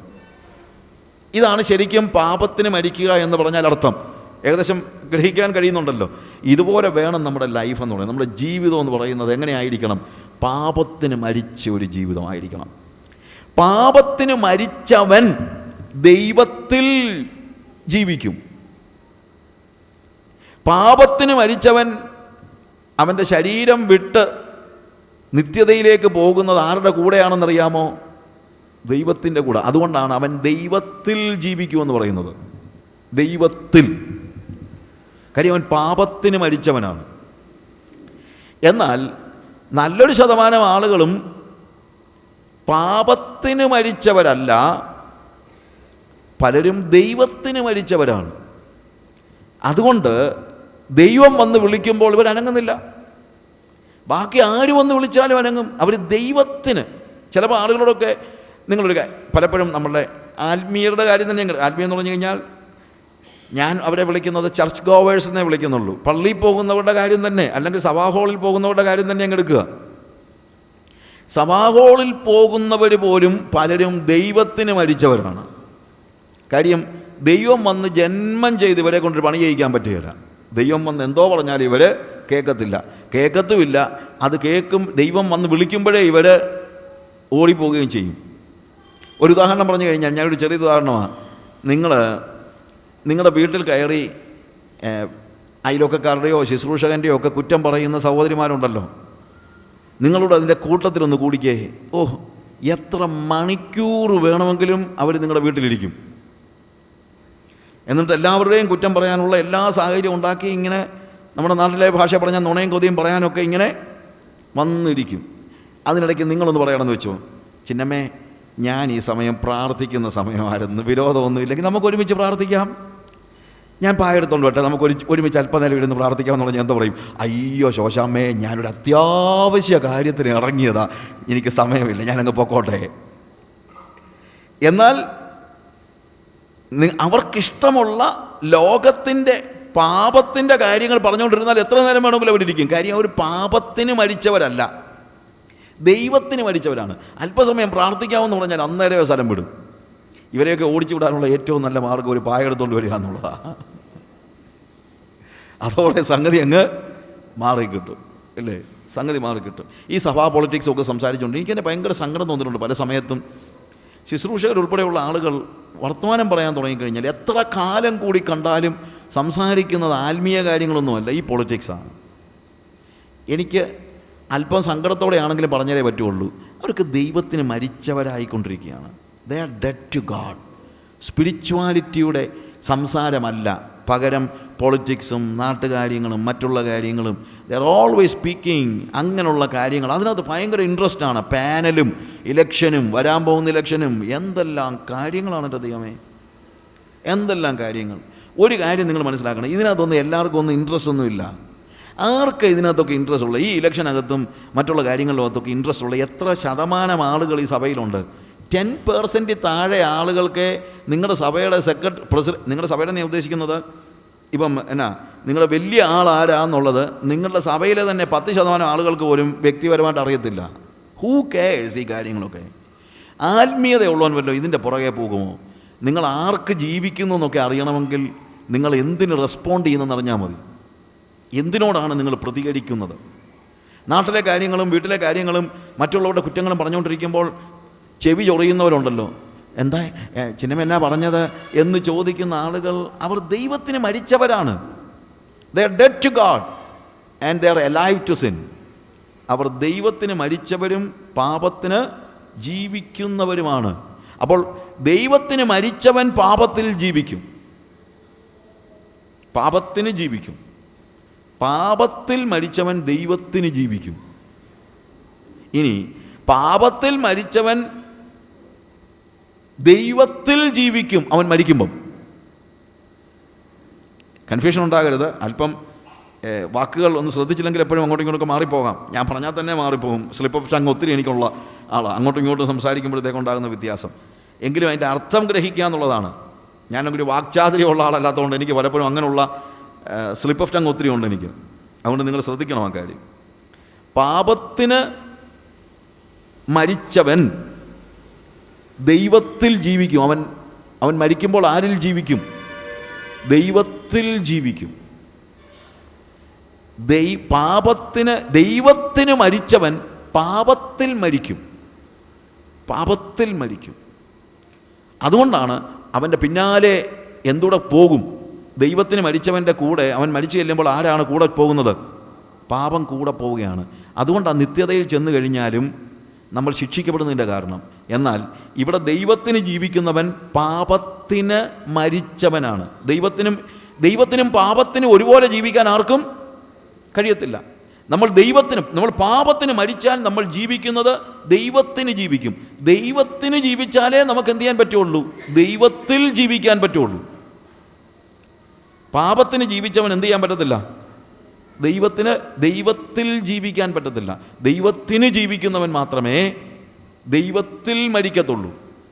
ദൈവത്തിൽ മരിക്കത്തുള്ളൂ. ദൈവത്തിൽ മരിച്ച് ഹീ ഈസ് ഗോയിങ് ദൈവസന്നിധിയിലേക്ക് അവൻ പോവുകയാണ്. ഇന്നു മുതൽ കർത്താവിൽ നിദ്ര പ്രാപിച്ചവർ ഭാഗ്യവാന്മാർ. ആരിലാണ് നിദ്ര പ്രാപിച്ചത്? കർത്താവിൽ കർത്താവിൽ മരിച്ചവർ. കർത്താവിൽ മരിക്കണമെങ്കിൽ നമ്മൾ കർത്താവിൽ ജീവിക്കണം. ദൈവത്തിന് ദൈവത്തിൽ മരിക്കണമെങ്കിൽ നമ്മൾ ദൈവത്തിന് ജീവിക്കണം. പാപത്തിന് ജീവിക്കുന്നവൻ പാപത്തിൽ മരിക്കും. ഓക്കെ? നിങ്ങൾ എഴുതി എഴുതി വെച്ചോ? അത് അത് കൺഫ്യൂഷൻ ഉണ്ടാകേണ്ട കാര്യമില്ല. സോ കാൽവറി ക്രൂശിൽ നമ്മൾ കാണുന്ന മൂന്ന് ക്രൂശുകൾ അതാണ് ഞാൻ പറഞ്ഞു വന്ന പ്രധാനപ്പെട്ട കാര്യം. എന്താണ്? One man is dying for sin അതാരാണ്? യേശു കർത്താവ്. പാപങ്ങൾക്ക് വേണ്ടി മരിക്കുന്നവൻ. ബാക്കിയുള്ള രണ്ട് കൂട്ടരിൽ ഏതെങ്കിലും ഒന്നാണ് നമ്മൾ എന്നുള്ളതാണ് ഞാൻ പറഞ്ഞത്. Either you are dying in sin or you are dying to sin പാപത്തിന് മരിക്കുന്നവനും പാപത്തിൽ മരിക്കുന്നവനുമുണ്ട്. അനുതപിച്ച കള്ളൻ പാപത്തിന് മരിച്ചവനായതുകൊണ്ട് അവൻ ജീവിക്കുന്നത് ദൈവത്തിലായിരിക്കും. നിത്യത്തിലേക്ക് പ്രവേശിക്കുമ്പോൾ അവൻ ദൈവത്തിലാണ് ജീവിക്കുന്നത്. അവൻ സ്വതന്ത്രനാണ്. അവനെ പാപത്തിന് സ്പർശിക്കാൻ കഴിയുകയില്ല. പാപത്തിന്റെ ശിക്ഷ അവനെ പിന്തുടരുകയില്ല. നിത്യതയിൽ അവന് പാപത്തിന്റെ ശിക്ഷ അനുഭവിക്കേണ്ടി വരികയില്ല. ആകയാൽ റോമാലേഖനം എട്ടാം അധ്യായം ഒന്നാം വാക്യത്തിൽ അതുകൊണ്ട് ക്രിസ്തുവേശുവിലുള്ളവർക്ക് ഇപ്പോൾ യാതൊരു ശിക്ഷാവിധിയും ഇല്ല. അവനെ അത് പിന്തുടരുന്നില്ല. If you are in Christ നിങ്ങളെ ഒരു ശിക്ഷാവിധിയും എന്ത് ചെയ്യുന്നില്ല? പിന്തുടരുന്നില്ല. നിങ്ങൾക്ക് അഷ്വറൻസ് ഉണ്ട് ആ കാര്യത്തിൽ. ഇന്നലെ ഞാൻ പറഞ്ഞതുപോലെ സാത്താന് അഷ്വറൻസ് ഇല്ലെങ്കിൽ അവൻ വായിച്ച് മനസ്സിലാക്കിക്കോട്ടെ. നിങ്ങൾ ഇനി അതിനെക്കുറിച്ച് വിഷമിക്കേണ്ട കാര്യമൊന്നും ഇല്ല. നിങ്ങൾക്ക് എന്തുണ്ട്? ഉറപ്പുണ്ട്. എന്തുറപ്പ്? You have no condemnation because you are in Christ those who are in Christ ക്രിസ്തുവേശുവിലുള്ളവർക്ക് യാതൊരു ശിക്ഷാവിധിയുമില്ല. യാതൊരു ശിക്ഷാവിധിയുമില്ല. എന്തുകൊണ്ടാണ്? Because you are dead to sin നിങ്ങൾ പാപത്തിന് മരിച്ചവരായത് കൊണ്ട് നമുക്ക് അടുത്ത തിരുമൊഴിയിലേക്ക് നമ്മൾ പ്രവേശിക്കാൻ സമയമായി. നാലാമത്തെ തിരുമൊഴി. എന്താണ്? മത്തായ സുവിശേഷം ഇരുപത്തി ഏഴാം അധ്യായം മാത്യു ചാപ്റ്റർ ട്വന്റി സെവൻ മത്തായുടെ സുവിശേഷം ഇരുപത്തി ഏഴാമത്തെ അധ്യായം അതിന്റെ നാൽപ്പത്തി ആറ് മുതലുള്ള വാക്യങ്ങൾ വായിക്കുമ്പോൾ forty six onwards when we read അല്ലെങ്കിൽ നാൽപ്പത്തഞ്ച് മുതൽ ആറാം മണി നേരം മുതൽ ഒൻപതാം മണി നേരം വരെ ദേശത്തെല്ലായിടത്തും ഇരുട്ടുണ്ടായി. ഏകദേശം ഒൻപതാം മണി നേരത്തെ യേശു ഏലി ഏലി ലമ ശബക്താനി എന്ന് ഉറക്ക നിലവിളിച്ചു. എന്റെ ദൈവമേ എന്റെ ദൈവമേ നീ എന്നെ കൈവിട്ടത് എന്ത്? എന്നർത്ഥം. അവിടെ നിന്നിരുന്നവർ ചിലർ അത് കേട്ടിട്ട് അവൻ ഏലിയാവെ വിളിക്കുന്നു എന്ന് പറഞ്ഞു. ഉട ഉടനെ അവരിൽ ഒരുത്തൻ ഓടി ഒരു സ്പോങ് എടുത്ത് പുളിച്ച വീഞ്ഞ് നിറച്ച് ഓടത്തണ്ടിന്മേൽ ആക്കി അവന് കുടിപ്പാൻ കൊടുത്തു. ശേഷമുള്ളവർ നിൽക്ക ഏലിയാവ് അവനെ രക്ഷിപ്പാൻ വരുമോ എന്ന് നോക്കാം എന്ന് പറഞ്ഞു. യേശു പിന്നെയും ഉറക്ക നിലവിളിച്ച് പ്രാണനെ വിട്ടു. ഇതേ ഭാഗം തന്നെ മർക്കോസിന്റെ സുവിശേഷം പതിനഞ്ചാം അധ്യായത്തിൽ മർക്കോസിന്റെ സുവിശേഷം പതിനഞ്ചാം അധ്യായത്തിൽ വായിക്കുമ്പോൾ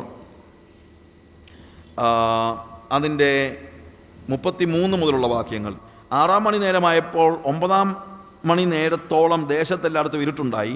ഒമ്പതാം മണി നേരത്തെ യേശു എന്റെ ദൈവമേ എന്റെ ദൈവമേ നീ നീ എന്നെ കൈവിട്ടത് എന്നർത്ഥമുള്ള എലോഹി എലോഹായ് ലമ ശബക്താനി എന്ന് അത്യുച്ചത്തിൽ നിലവിളിച്ചു.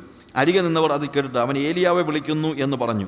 ഒരുത്തൻ ഓടി ഒരു സ്പോങ്ങിൽ പുളിച്ച വീഞ്ഞ് നിറച്ച ഒരു ഓല ഓടക്കോലിന്മേലാക്കി നിൽപ്പീൻ ഏലിയാവ് അവനെ ഇറക്കുവാൻ വരുമോ എന്ന് നമുക്ക് കാണാം എന്ന് പറഞ്ഞ് അവന് കുടിപ്പാൻ കൊടുത്തു. യേശു ഉറക്കം നിലവിളിച്ചു പ്രാണനെ വിട്ടു. ഉടനെ മന്ദിരത്തിലെ തിരശീല മേൽത്തോട്ടടിയോളം രണ്ടായി ചിന്തിപ്പോയി. നോക്കുക. ഇവിടെ രണ്ടിടത്തും യേശു കർത്താവ് ഒരേ വിവരണമാണ് കാണുന്നത്. എന്നാൽ ഈ ഇരു മത്തായുടെ സുവിശേഷത്തിൽ നമ്മൾ കാണുന്നത് ഏലി ഏലി ലമ്മ ശബക്താനി എന്ന് പറയുമ്പോൾ ആ ഏലി ഏലി എന്നുള്ള വാക്ക് ശരിക്കും ഹീബ്രു വേർഡാണ്. എലോവായ് എന്ന് പറയുമ്പോഴത്തേക്ക് അത് അരാമിക്കാണ്. ഇതിനകത്ത് എന്താണ് ഏതാണ് യേശു പറഞ്ഞത് എന്നുള്ളതിനെക്കുറിച്ച് നമുക്ക് എന്താണ്? ഏതാണ്ട് രണ്ടും മാറി മാറി പറയത്തില്ല. ഒരു പക്ഷേ മർക്കോസ് എഴുതിയപ്പോൾ അത് എലോവായ് എന്ന് അവൻ അതായത് ബിക്കോസ് യേശു സംസാരിച്ചിരുന്ന ഭാഷ ആരാമിക്കാണ് നമുക്ക് മനസ്സിലാക്കാൻ പറ്റുന്നത്. യേശു സംസാരിച്ചത് ഹീബ്രു അല്ല. യേശു സംസാരിച്ച ഭാഷ എന്താണ്? അറാമിക്കാണ് അതുകൊണ്ട് അല്ലെങ്കിൽ മർക്കോസും എല്ലാം ദേ ആർ ഓൾ അവരെല്ലാം സംസാരിച്ചുകൊണ്ടിരുന്ന സാധാരണ കോമൺ ഭാഷ എന്താണ്? അരാമിക്കാണ്. അരാമ്യ ഭാഷയാണ് അവർ സംസാരിച്ചുകൊണ്ടിരുന്നത്. സിറിയക് എന്നും വേണമെങ്കിൽ പറയാം. നമ്മൾ സിറിയക് എന്ന് പറയുന്ന ഭാഷയോട് നമ്മുടെ സാമ്യതയുള്ളതായ ഒരു ഏൻഷ്യൻ സിറിയക് വേർഷനാണ് വാസ്തുവിൽ അരാമിക് എന്ന് പറയുന്നത്. അപ്പോൾ ഏലി ഏലി ലമ്മശഭക്താനി എന്നുള്ള വാക്ക് കേട്ടപ്പോൾ പെട്ടെന്ന് ഇവർ പറയുകയാണ് അവൻ ഏലിയാവെ വിളിക്കുന്നു. എലോവായ് എന്ന് പറഞ്ഞിരുന്നെങ്കിൽ ഒരു പക്ഷേ പെട്ടെന്ന് അവർക്ക് ഗ്രഹിക്കാനായിട്ട് കഴിഞ്ഞേനേയും എന്റെ ദൈവമേ എന്ന് പെട്ടെന്ന് ഗ്രഹിക്കാൻ കഴിഞ്ഞേക്കാം. ഒരു പക്ഷേ യേശു എബ്രായ ഭാഷയിലായിരിക്കാം ആ സമയത്ത് സംസാരിച്ചത് എന്നേ നമുക്ക് ഇതൊന്നും ഒരു വലിയ വിഷയമൊന്നുമല്ല കേട്ടോ. ഇതിനകത്ത് ഇത് ഏത് സംസാരിച്ചെന്ന് പറഞ്ഞാലും വലിയ പ്രശ്നമൊന്നും ഉണ്ടാകുന്നില്ല. പക്ഷേ ഇവർക്ക് ഈ തെറ്റിദ്ധാരണ ഉണ്ടാകാനുള്ള കാരണം ഒരു പക്ഷേ ഇവൻ എബ്രായ ഭാഷയിൽ സംസാരിച്ചതുകൊണ്ടാകാം കാരണം എബ്രായ ഭാഷ നമ്മുടെ സംസ്കൃത ഭാഷയുടെ കാര്യം പറഞ്ഞതുപോലെയാണ്. അത് പുസ്തകത്തിലേ ഉള്ളൂ. ആ യേശുവിന്റെ സമയമൊക്കെ ആയപ്പോഴത്തേക്ക് മിക്കപ്പോഴും എബ്രായ ഭാഷ പുസ്തകത്തിന്റെ ഭാഷയാണ് അല്ലാതെ സംസാര ഭാഷയല്ല. കാരണം ബി സി രണ്ടാം നൂറ്റാണ്ടിൽ അരാമ്യ അല്ലെങ്കിൽ സിറിയക്കാരായ ആളുകൾ ഇസ്രായേൽ കീഴടക്കിയതുകൊണ്ട് പലസ്തീൻ കീഴടക്കി. ആന്റിയോക്കസ് എപ്പിഫാനസ് എന്ന് പറയുന്ന കിങ് സിറിയൻ കിങ് പലസ്തീൻ കീഴടക്കി. അതിനുശേഷം അവരുടെ ദേശത്ത് ഭാഷയ്ക്ക് തന്നെ വലിയ വ്യത്യാസം ഉണ്ടായി അങ്ങനെയാണ് വാസ്തവത്തിൽ അരാമയ്ക്ക് ഇവിടെ കുറേ കൂടെ കോമൺ ആകുന്നത്. അരാമയ്ക്ക് ആളുകൾ സംസാരിക്കാൻ തുടങ്ങുന്നത് ബി സി രണ്ടാം നൂറ്റാണ്ടിന് ശേഷമാണ്. കൂടുതൽ ആളുകൾ സംസാരിക്കാൻ തുടങ്ങുന്നത്. ഓക്കെ അപ്പോൾ ഞാൻ പറഞ്ഞത് അതുകൊണ്ട് അവരെന്ത് പറയുന്നു? ഇവൻ ഏലിയാവെ വിളിക്കുന്നു എന്ന് പറഞ്ഞു. നിൽക്കുക ഏലിയാവ് ഇവനെ രക്ഷിപ്പാൻ വരുമോ എന്ന് നോക്കാമെന്ന് പറയുന്നു. നോക്ക് യേശു കർത്താവിന്റെ ഈ വാക്കുകളെ അവർ ഡിഫറന്റ് ആയിട്ടുള്ള രീതിയിൽ മനസ്സിലാക്കുന്നു. ഇത് എപ്പോഴാണ് കർത്താവ് സംസാരിക്കുന്നതെന്ന് ചോദിച്ചാൽ പകൽ നമ്മൾ കാണുന്നത് മൂന്നാം മണി നേരം മുതൽ എന്താണ് അവിടെ എഴുതിയിരിക്കുന്നത്? ആറാം മണി നേരം മുതൽ ഒൻപതാം മണി നേരം വരെ ദേശത്തെല്ലായിടത്തും ഇരുട്ടുണ്ടായി. ആറാം മണി നേരം മുതൽ ഒൻപതാം മണി നേരം വരെ ദേശത്തെല്ലായിടത്തും ഇരുട്ടുണ്ടായി. സി ഇവിടെ ആറാം മണി നേരമെന്നും ഒമ്പതാം മണി നേരമെന്നും പറയുന്നത് നമ്മൾ ഉദ്ദേശിക്കുന്നത് പോലെ വൈകിട്ട് ആറ് മുതൽ ഒമ്പതാം മണി നേരം വരെ എന്നല്ല വൈകിട്ട് ഒമ്പത് വരെ എന്നല്ല. അങ്ങനെ ആയിരുന്നെങ്കിൽ എല്ലായിടത്തും ഇരുട്ടല്ലേ? നോർമലി വൈകിട്ട് ആറ് തൊട്ട് ഒമ്പത് വരെ എല്ലായിടത്തും ഇരുട്ടാണ്. പക്ഷേ എവിടെ എന്താണ് യഹൂദന്മാർ സമയത്തെ വിവരിക്കുമ്പോൾ അവർ ദിവസവും രാത്രിയുമായിട്ട് തിരിക്കുന്നത്. ദിവസവും രാത്രി. അവരുടെ ദിവസം തുടങ്ങുന്നത് രാവിലെ ആറ് മണിക്കാണ്. അതുകൊണ്ട് മൂന്നാം മണി നേരം എന്ന് പറഞ്ഞു കഴിഞ്ഞാൽ രാവിലെ ഒമ്പത് മണിയാണ്. ആറാം മണി നേരം എന്ന് പറഞ്ഞാൽ ഉച്ചയ്ക്ക് പന്ത്രണ്ട് മണിയാണ്. ഞാൻ പറഞ്ഞ മനസ്സിലാകുന്നുണ്ടല്ലോ അതുകൊണ്ടാണ് പെന്തിക്കോസ്ത് നാളിൽ പത്രോസ് വന്നിട്ട് സംസാരിക്കുമ്പോൾ പറയുന്നുണ്ട് സഹോദരന്മാരെ നിങ്ങൾ ഉദ്ദേശിക്കുന്ന പോലെ ഇവർ മദ്യപിച്ചവരൊന്നും അല്ല ഇവർ വീഞ്ഞു കുടിച്ചവരല്ല. കാരണം ഇപ്പോൾ പകൽ മൂന്നാം മണി നേരമല്ല ആയുള്ളോ. അവിടെ പത്രോസ് ചോദിക്കുന്നതാണ് രാവിലെ ഒമ്പത് മണിയല്ല ആയുള്ളോ. ഇപ്പോഴേ ഇതിനു മുമ്പ് എവിടെയാണ് പോയി ഇവർ വീഞ്ഞു കുടിക്കുന്നത് അതിനുള്ള സമയമായില്ല. അതുകൊണ്ട് ഇവർ വീഞ്ഞു കുടിച്ചവരല്ല എന്നാണ് പറയുന്നത്. അതുകൊണ്ട് ഞാൻ പറഞ്ഞത് ആ ടൈം മനസ്സിലാക്കാനാണ്. ടാൻസാനിയയിലും മറ്റേ സ്വാഹിരി ഭാഷയിലുള്ള അല്ലെ ടാൻസാനിയയിലും മറ്റും ഇപ്പോഴും അവർ ഈ രീതിയിലാണ് എന്താ ദിവസത്തെ കണക്കാക്കുന്നത്. അവർ സംസാരിക്കുമ്പോഴെല്ലാം എത്ര മണിക്ക് കാണാമെന്ന് ചോദിച്ചു കഴിഞ്ഞാൽ അവർ പറയും സിക്സ് ഒ ക്ലോക്ക് എന്ന് പറഞ്ഞാൽ നമ്മൾ ഇന്ത്യയ്ക്ക് രാത്രി ആറ് മണിക്കാണെന്ന്. അതല്ല പറയുന്നത്. എന്താ പറയുന്നത് അറിയാമോ ഉച്ചയ്ക്ക് പന്ത്രണ്ട് മണിക്ക് കാണാമെന്നാണ് പറയുന്നത്. ഉച്ചയ്ക്ക് പന്ത്രണ്ട് മണിക്കാണ് അവർ പറയുന്നത് എന്ത്? Will meet at six o'clock എന്ന് പറയും. ഇപ്പോഴും അവരങ്ങനെ ഉപയോഗിക്കുന്നു. ടാൻസാനിയിലും മറ്റും. അപ്പോൾ ഞാൻ പറയാൻ കാര്യം ആറാം മണി നേരം മുതൽ ഒമ്പതാം മണി നേരം എന്ന് പറഞ്ഞു കഴിഞ്ഞാൽ എപ്പോഴാണ് ഇതിന്റെ യഥാർത്ഥത്തിലുള്ള സമയം എപ്പോഴാണ്? ഉച്ചയ്ക്ക് പന്ത്രണ്ട് മുതൽ എന്നാണ്. ഒമ്പതാം മണി എന്ന് പറഞ്ഞാൽ എപ്പോഴാണ്? വൈകുന്നേരം മൂന്ന് മണി.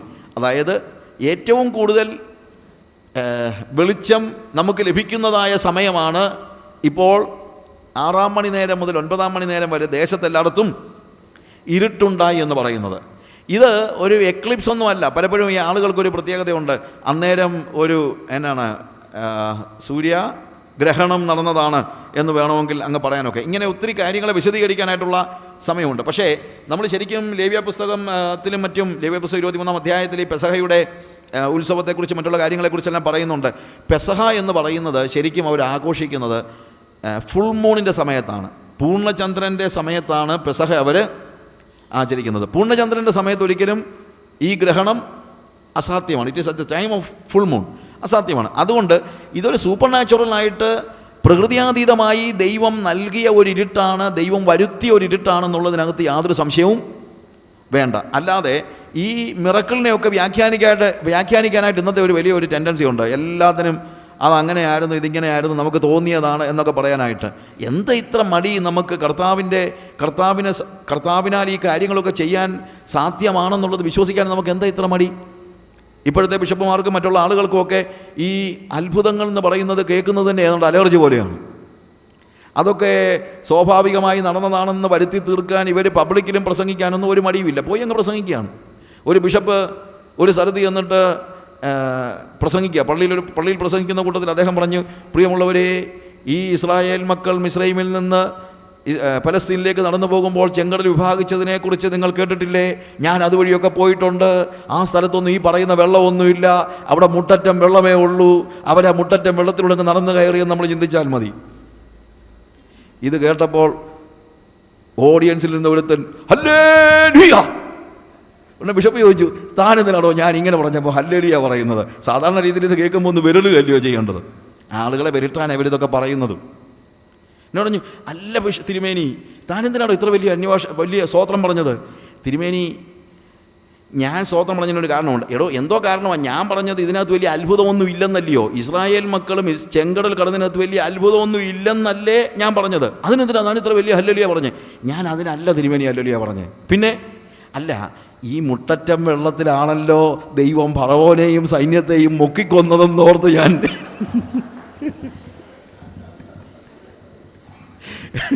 ഞാനൊരു അല്ലലിയ അങ്ങ് പറഞ്ഞു പോയതാ. ഈ മുട്ടറ്റം വെള്ളത്തിലാണല്ലോ ദൈവം ഈ ഫറവോനെയും സൈന്യത്തെയും മുക്കിക്കൊന്നതെന്ന് ഓർത്ത് ഞാൻ ഒരു വലിയൊരു അല്ലേലിയ അങ്ങ് പറഞ്ഞു പോയതാണെന്ന്. അപ്പോൾ ഞാൻ പറഞ്ഞതെന്ന് ചോദിച്ചു കഴിഞ്ഞാൽ ഈ അത്ഭുതങ്ങളെ കർത്താവ് ചെയ്ത അത്ഭുതങ്ങളെയൊക്കെ ബിലിറ്റൽ ചെയ്യാനുള്ള ഒരു വലിയ ടെൻഡൻസി ഇപ്പോൾ ദൈവശാസ്ത്രജ്ഞന്മാർക്കും മറ്റുള്ള ആളുകൾക്കുമൊക്കെ ഉണ്ട്. എന്താ നിങ്ങൾ ചിന്തിക്കുന്നത്? ദൈവത്തിന് ഈ കാര്യങ്ങൾ അസാധ്യമാണെന്ന് ചിന്തിക്കും ഒന്നുകിൽ നിങ്ങൾ ഇതിനെ ഇട്ടേച്ചു പോകും. ഞാൻ പറയുന്നതാണ് നിങ്ങൾക്ക് ഇതൊന്നും വിശ്വസിക്കാൻ വയ്യത്തില്ലെങ്കിൽ കഴിയത്തില്ലെങ്കിൽ എന്തിനാ ഇത് പിടിച്ചോണ്ട് നടക്കുന്നത് ഇത് പിടിച്ചോണ്ട് നടക്കുകയാണെങ്കിൽ ഇത് വിശ്വസിക്കുക. അല്ലെങ്കിൽ ഇട്ടേച്ച് പോക്കോ? അത്രേ ഉള്ളൂ. അല്ലേ? Believe what is written word of God ദൈവവചനത്തിൽ പറഞ്ഞിരിക്കുന്ന കാര്യങ്ങൾ നിങ്ങൾ അക്സെപ്റ്റ് ചെയ്യുക നിങ്ങൾ അക്സെപ്റ്റ് ചെയ്ത്. സ്പർജന്റെ അടുത്ത് ഒരാൾ ചെന്നിട്ട് ചോദിച്ചു "സ്- സ്പർജൻ യോനായ ഒരു മത്സ്യം വിഴുങ്ങി എന്നൊക്കെ പറയുന്നത് നിങ്ങൾ വിശ്വസിക്കുന്നുണ്ടോ? ഒരു മനുഷ്യനെ ഒരു മത്സ്യം വിഴുങ്ങി എന്നൊക്കെ പറയുന്നത്. പറഞ്ഞു പറഞ്ഞു യെസ് ഇനി അത് തിരിച്ചു പറഞ്ഞാലും ഞാൻ വിശ്വസിക്കുമെന്ന് മനസ്സിലായോ? സ്പർജൻ പറഞ്ഞത് വേദപുസ്തകത്തിൽ യോനായെ മത്സ്യം വിഴുങ്ങിയെന്നല്ല യോന തിമിംഗലത്തെ വിഴുങ്ങിയെന്ന് പറഞ്ഞാലും ഞാൻ വിശ്വസിക്കും. അത് വേദത്തിൽ എഴുതിയതാണെങ്കിൽ. തിമിംഗലം ഏ? തിമിംഗലം യോനായ വിഴുങ്ങിയെന്നല്ല അല്ലെങ്കിൽ എന്താണ് മത്സ്യം യോന വിഴുങ്ങിയെന്നല്ല യോന ഈ തിമിംഗലത്തെ വിഴുങ്ങിയെന്ന് വേദസ്സിൽ എഴുതിയാലും ഞാൻ വിശ്വസിക്കുമെന്ന്. വേദസ്സിൽ അങ്ങനത്തെ ഉള്ള സ്റ്റോറീസ് ഒന്നും ഇല്ല അസ്വാഭാവികമായ സ്റ്റോറീസ് ഒന്നും വേദസ്സിൽ എഴുതി വെറുതെ എഴുതി വെച്ചിട്ടില്ല എന്ന് നിങ്ങൾ ആലോചിക്കണം. അങ്ങനെ എപ്പിക്കുകളിലും മറ്റുള്ള പുരാണങ്ങളിലും മറ്റും കാണുന്നത് പോലെയുള്ള എന്താണ് യാതൊരു രീതിയിലും സെൻസ് ഉണ്ടാക്കാൻ കഴിയാത്ത സ്റ്റോറീസ് ഒന്നും വേദസ്സിലില്ലല്ലോ ഇറ്റ് ഈസ് ക്വയറ്റ് കോമൺ എന്നാൽ കർത്താവ് ചില സമയങ്ങളിൽ നടത്തുന്നതായ അത്ഭുതങ്ങൾ മിറക്കിൾസ് പക്ഷേ ഇതിനകത്തെ ഏറ്റവും വലിയ പ്രത്യേകത എന്നാന്ന് ചോദിച്ചു കഴിഞ്ഞാൽ ഈ കാര്യങ്ങൾക്കൊക്കെ ഒരു ആത്മീകമായ അർത്ഥമുണ്ട്. അതാണ് ഇതിനകത്തെ പ്രത്യേകത. സി അവിടെ ദേശത്തെല്ലായിടത്തും ഇരുട്ടുണ്ടാകുവാൻ ഉണ്ടായി എന്നുള്ള ഒരു ഒരു ഒരു ഡിസ്ക്രിപ്ഷൻ അല്ലെങ്കിൽ അത് ഉണ്ടാകാനുള്ള കാരണം അതൊരു സൈനായിട്ട് വരാനുള്ള കാരണം യേശുവിനെ കർത്താ പിതാവിന് നോക്കാൻ കഴിയാത്ത ഒരു സ്റ്റേജാണിപ്പോൾ വായ് ബിക്കോസ് ഹീ ഈസ് ഇൻ ഞാൻ അതിനെക്കുറിച്ച് പിന്നീട് പറയാം. അവിടെ ആ ആത്മീകമായ അർത്ഥമാണ് വരുന്നത്. പിന്നീട് ഇത് തീർച്ചയായും നേരത്തെ തന്നെ പ്രവചിക്കപ്പെട്ടിരുന്നതായ കാര്യമാണ്. ആമസിന്റെ പ്രവചനം എട്ടാം അധ്യായത്തിന്റെ ഒൻപതാമത്തെ വാക്യത്തിൽ കൃത്യമായിട്ട് ഇതുമായിട്ട് രേഖപ്പെടുത്തപ്പെട്ടതായ ഒരു വാക്യമുണ്ട്. അന്നാളിൽ ഞാൻ ഉച്ചയ്ക്ക് സൂര്യനെ അസ്തമിപ്പിക്കുകയും പട്ടാപ്പകൽ ഭൂമിയെ ഇരുട്ടാക്കുകയും ചെയ്യും. നോക്കുക. അന്നാളിൽ ഞാൻ ഉച്ചയ്ക്ക് സൂര്യനെ അസ്തമിപ്പിക്കുകയും പട്ടാപ്പകൽ ഭൂമിയെ ഇരുട്ടാക്കുകയും ചെയ്യും. ഞാൻ ആദ്യത്തെ ദിവസം പറഞ്ഞൊരു കാര്യമുണ്ടല്ലോ. വേദപുസ്തകത്തിലെ ഓരോ കാര്യങ്ങളെക്കുറിച്ച് നമ്മൾ പഠിക്കുമ്പോഴും ശരിക്കും പറഞ്ഞു കഴിഞ്ഞാൽ ഈ ടെസ്റ്റമെന്റിലെ കാര്യങ്ങൾ ഈ ഈ ഈ ഇഷ്യൂവിലൊക്കെ ഞാൻ ഗുഡ് ന്യൂസിൽ എഴുതിയ ഒരു കാര്യമുണ്ട്. ഈ ഹോബയുടെ ഉത്സവങ്ങൾ എന്നൊക്കെ പറയുന്ന കാര്യങ്ങളൊക്കെ ഉണ്ട്. ന്യൂ ടെസ്റ്റമെന്റിൽ എത്ര കൃത്യമായി അതിനൊരു ആപ്ലിക്കേഷൻ ഉണ്ടായിരിക്കുന്നു? എത്ര കൃത്യമായിട്ട്? എനിക്ക് ഒരിക്കലും വിശ്വസിക്കാൻ കഴിയത്തില്ല. ഇതൊക്കെ പ്ലാൻഡ് ആയിട്ട് ഒരു സ്റ്റോറി യേശുവിന്റെ ഉണ്ടാക്കിയതാണെങ്കിൽ ഇത്രയും ക്ലാരിറ്റിയും ഇത്രയും കൃത്യതയും ഒരാൾക്ക് ഉണ്ടാക്കിയെടുക്കാൻ പോലും കഴിയില്ല. ആ കമ്പാരിസണും മറ്റുള്ളവർക്ക് നമ്മൾ ആലോചിച്ച് നോക്കിക്കഴിഞ്ഞാൽ. നമുക്കറിയാമല്ലോ എക്സഡസിൽ പുറപ്പാട് പുസ്തകം പത്താം അധ്യായത്തിന്റെ പുറപ്പാട് പുസ്തകം പത്തൊൻപതാം പത്താം അധ്യായത്തിന്റെ ഇരുപത്തൊന്ന് മുതലുള്ള ഭാഗങ്ങൾ വായിക്കുമ്പോൾ നമ്മളവിടെ പെസഹ കുഞ്ഞാട് അറുക്കപ്പെടുന്നതിന് മുമ്പ് എക്സോഡസ് പുറപ്പാട് പുസ്തകം പത്താം അധ്യായം അതിന്റെ ഇരുപത്തൊന്ന് മുതലുള്ള വാക്യങ്ങൾ വായിക്കുമ്പോൾ വേഴ്സ് ട്വന്റി വൺ ഓൺവേഴ്സ് അവിടെ എഴുതിക്കുന്ന അപ്പോൾ യഹോവ മോശയോട് മിശ്രയും ദേശത്ത് സ്പർശിക്കത്തക്ക ഇരുൾ ഉണ്ടാകേണ്ടതിന് നിന്റെ കൈ ആകാശത്തേക്ക് നീട്ടുക എന്ന് പറഞ്ഞു. മോശ തന്റെ കൈ ആകാശത്തേക്ക് നീട്ടി. മിശ്രയും ദേശത്തൊക്കെയും മൂന്ന് ദിവസത്തേക്ക് കൂരിരുട്ടുണ്ടായി. മൂന്ന് ദിവസത്തേക്ക് ഒരുത്തനെ ഒരുത്തൻ കണ്ടില്ല. ഓരോരുത്തരും തന്റെ സ്ഥലം വിട്ട് എഴുന്നേറ്റതുമില്ല. എന്നാൽ ഇസ്രായേൽ മക്കൾക്ക് എല്ലാവർക്കും തങ്ങളുടെ വാസസ്ഥലങ്ങളിൽ വെളിച്ചമുണ്ടായി. അതിനുശേഷമാണ് ശരിക്കും പറഞ്ഞു കഴിഞ്ഞാൽ പെസഹ കുഞ്ഞാട് അറുക്കപ്പെടുന്നത്. പെസഹ കുഞ്ഞാട് അറുക്കപ്പെടുന്നതിന് മുമ്പ് മിസ്രൈമിൽ എന്തുണ്ടായി? മൂന്ന് ദിവസത്തേക്ക് ഇരുട്ടുണ്ടായി. ഇതാ നമ്മുടെ പെസഹ കുഞ്ഞാടായ യേശു കർത്താവ് അറുക്കപ്പെടുന്നതിന് മുമ്പ് എന്ത് സംഭവിക്കുകയാണ്? മൂന്ന് മണിക്കൂർ ഇരുട്ടുണ്ടാവുകയാണ്. പഴയ നിയമത്തിൽ പെസക കുഞ്ഞാട് അടക്കപ്പെടുന്നതിന് മുമ്പ് മൂന്നും ദിവസത്തേക്ക് എന്തുണ്ടായി? ഇരുട്ടുണ്ടായി. ഇതാ നമ്മുടെ പെസഹ കുഞ്ഞാട്. യോഹന്നാന്റെ സുവിശേഷം ഒന്നാം അധ്യായത്തിന്റെ ഇരുപത്തൊമ്പതാം വാക്യത്തിൽ യോഹന്നാൻ യേശുവിനെ കണ്ടപ്പോൾ വിളിച്ചു പറയുന്ന കാര്യമുണ്ട്. ഇതാ ലോകത്തിന്റെ പാപത്തെ ചുമന്നൊഴിക്കുന്ന ദൈവത്തിന്റെ കുഞ്ഞാട്. പൗലോസ് പറയുന്നു നമ്മുടെ പെസഹ കുഞ്ഞാടും അറുക്കപ്പെട്ടിരിക്കുന്നു അത് ക്രിസ്തു തന്നെ. നോക്കുക യേശുവിനെ പെസഹ കുഞ്ഞാടായി അല്ലെങ്കിൽ അറുക്കപ്പെടുന്ന കുഞ്ഞാടായി ലോകത്തിന്റെ പാപത്തെ ചുമന്നൊഴിക്കുന്ന ദൈവത്തിന്റെ കുഞ്ഞാടായി യോഹന്നാൻ സ്നാപകനും അതേപോലെ തന്നെ അവനെ ലോകത്തിന്റെ പാപത്തെ ചുമന്നൊഴിക്കുന്ന കുഞ്ഞാടായി യോഹന്നാൻ സ്നാപകനും നമ്മുടെ പെസഹ കുഞ്ഞാടായിട്ട് ആരാണ്? പൗലോസും രേഖപ്പെടുത്തിയിരിക്കുന്നു. എന്നാൽ അതിന്റെ ആ കമ്പാരിസണാണ് നമ്മൾ കാണുന്നത്. പെസഹ കുഞ്ഞാട് അറുക്കപ്പെടുന്നതിന് മുമ്പായിട്ട് എന്തുണ്ടാകുന്നു? ദേശത്തെല്ലായിടത്തും മൂന്ന് മണിക്കൂർ ഇരുട്ടുണ്ടാകുകയാണ്. യേശു കാൽവറി ക്രൂസിൽ കിടക്കുമ്പോൾ three hours of deep darkness നമ്മളവിടെ അവിടെ കാണുകയാണ്. ഇത് അവിടെ കിടന്ന് അവിടെ കിടന്നുകൊണ്ടാണ് ആ ആ മൂന്ന് മണിക്കൂർ യേശുവും നിശബ്ദനായിരുന്നു. എന്നാൽ ആ മൂന്ന് മണിക്കൂർ കഴിയുന്ന സമയത്ത് ഒൻപതാം മണി നേരത്ത് ഒൻപതാം മണി ഏകദേശം ഒൻപതാം മണി നേരം ആയപ്പോൾ എന്ന് മത്തായിയും ഒൻപതാം മണി നേരത്ത് എന്ന് മർക്കോസും പറയാണ് എന്ത് പറയാണ്? അവൻ ഏകദേശം ഒൻപ- ഒമ്പതാം മണി നേരത്ത് യേശു എന്റെ ദൈവമേ എന്റെ ദൈവമേ നീ എന്നെ കൈവിട്ടതെന്ന് അർത്ഥമുള്ള എലോഹി എലോഹായ് ലമ ശബക്താനി എന്ന് അത്യുച്ചത്തിൽ നിലവിളിച്ചു. സി അതാണ് യേശുവിന്റെ തിരുമൊഴിയുടെ അടുത്ത ഭാഗമായിട്ട് അതല്ലെങ്കിൽ നാലാമത്തെ തിരുമൊഴിയായിട്ട് നമ്മൾ കാണുന്നത്. ഇത് ശരിക്കും പറഞ്ഞു കഴിഞ്ഞാൽ ഇരുപത്തിയൊന്നാം സങ്കീർത്തനം തുടങ്ങുമ്പോൾ തന്നെ നമ്മൾ കാണുന്ന വാക്യത്തിന്റെ അല്ലെങ്കിൽ അത് നമുക്കറിയാവുന്നതുപോലെ മഷിഹയെക്കുറിച്ച് വിശദമാക്കുന്നതായ ഒരു വേദഭാഗമാണ് ഇരുപത്തിരണ്ടാം സങ്കീർത്തനം നമുക്കറിയാം. എന്ന് വെച്ചുകൊണ്ട് അതിനകത്തെ കാര്യങ്ങളൊന്നും വേറെ ഒരു രീതിയിലും അപ്ലൈ ചെയ്യാൻ പാടില്ല എന്നൊന്നും അർത്ഥമില്ല. നമ്മൾ ചിലപ്പോഴും നമുക്കുള്ളൊരു പ്രശ്നം നമ്മൾ ഏതെങ്കിലും ഒരു കാര്യത്തെക്കുറിച്ച് ഒരു മസിഹൈക പ്രവചനം ഉണ്ടെങ്കിൽ ഉടനെ നമ്മൾ പറയും ഇത് ഒരു മസിഹൈക സങ്കീർത്തനം. പിന്നെ ആ കാര്യങ്ങളൊന്നും നമുക്ക് ആർക്കും ബാധകമല്ലെന്നുള്ള നിലയിലാണ് നമ്മൾ ഇടപെടുന്നത്. അങ്ങനെയൊന്നുമില്ല. വേദപുസ്തകത്തിലെ ഏത് പ്രവചന ഭാഗങ്ങളും ഞാൻ ചിലപ്പോഴൊക്കെ അതിനെ വിശദമായിട്ട് പറയാറുണ്ട്. അതായത് ഏത് പ്രവചന ഭാഗത്തിനും ഏറ്റവും കുറഞ്ഞത് ഒന്ന് രണ്ട് അത് ഒരു മൾട്ടി ഫേസഡ് ആയിരിക്കും അത്. പല മുഖങ്ങളുണ്ടായിരിക്കും. എന്റെ ദൈവമേ എന്റെ ദൈവമേ നീ എന്നെ കൈവിട്ടത് എന്ത്? എന്ന് ഒരു സങ്കീർത്തനക്കാരൻ എഴുതുമ്പോൾ അവൻ പ്രവചനമായി മാത്രമല്ല അത് എഴുതുന്നത്. അവന്റെ ജീവിതത്തിലും ഇതുപോലുള്ള ഒരു അനുഭവത്തിലൂടെ അവൻ കടന്നു പോയിട്ടുണ്ട് എന്ന് ഞാൻ പൂർണമായിട്ട് വിശ്വസിക്കുന്നു. അതായത് ഇവൻ അനുഭവിക്കാത്ത ഒരു കാര്യമായിരിക്കില്ല ഇവൻ എഴുതുന്നത്. He himself was undergoing that kind of situation and he is writing it and that becomes a prophecy in the life of Messiah അവന്റെ ജീവിതത്തിലെ ഒരു അനുഭവം അവൻ എഴുതുമ്പോൾ അത് മഷിഹയെക്കുറിച്ചുള്ള ഒരു പ്രവചനമായി പരിണമിക്കുകയാണ്. ഇതിവൻ അനുഭവിച്ചില്ല എന്നർത്ഥമില്ല. ഞാൻ പറഞ്ഞ് മനസ്സിലാക്കണം.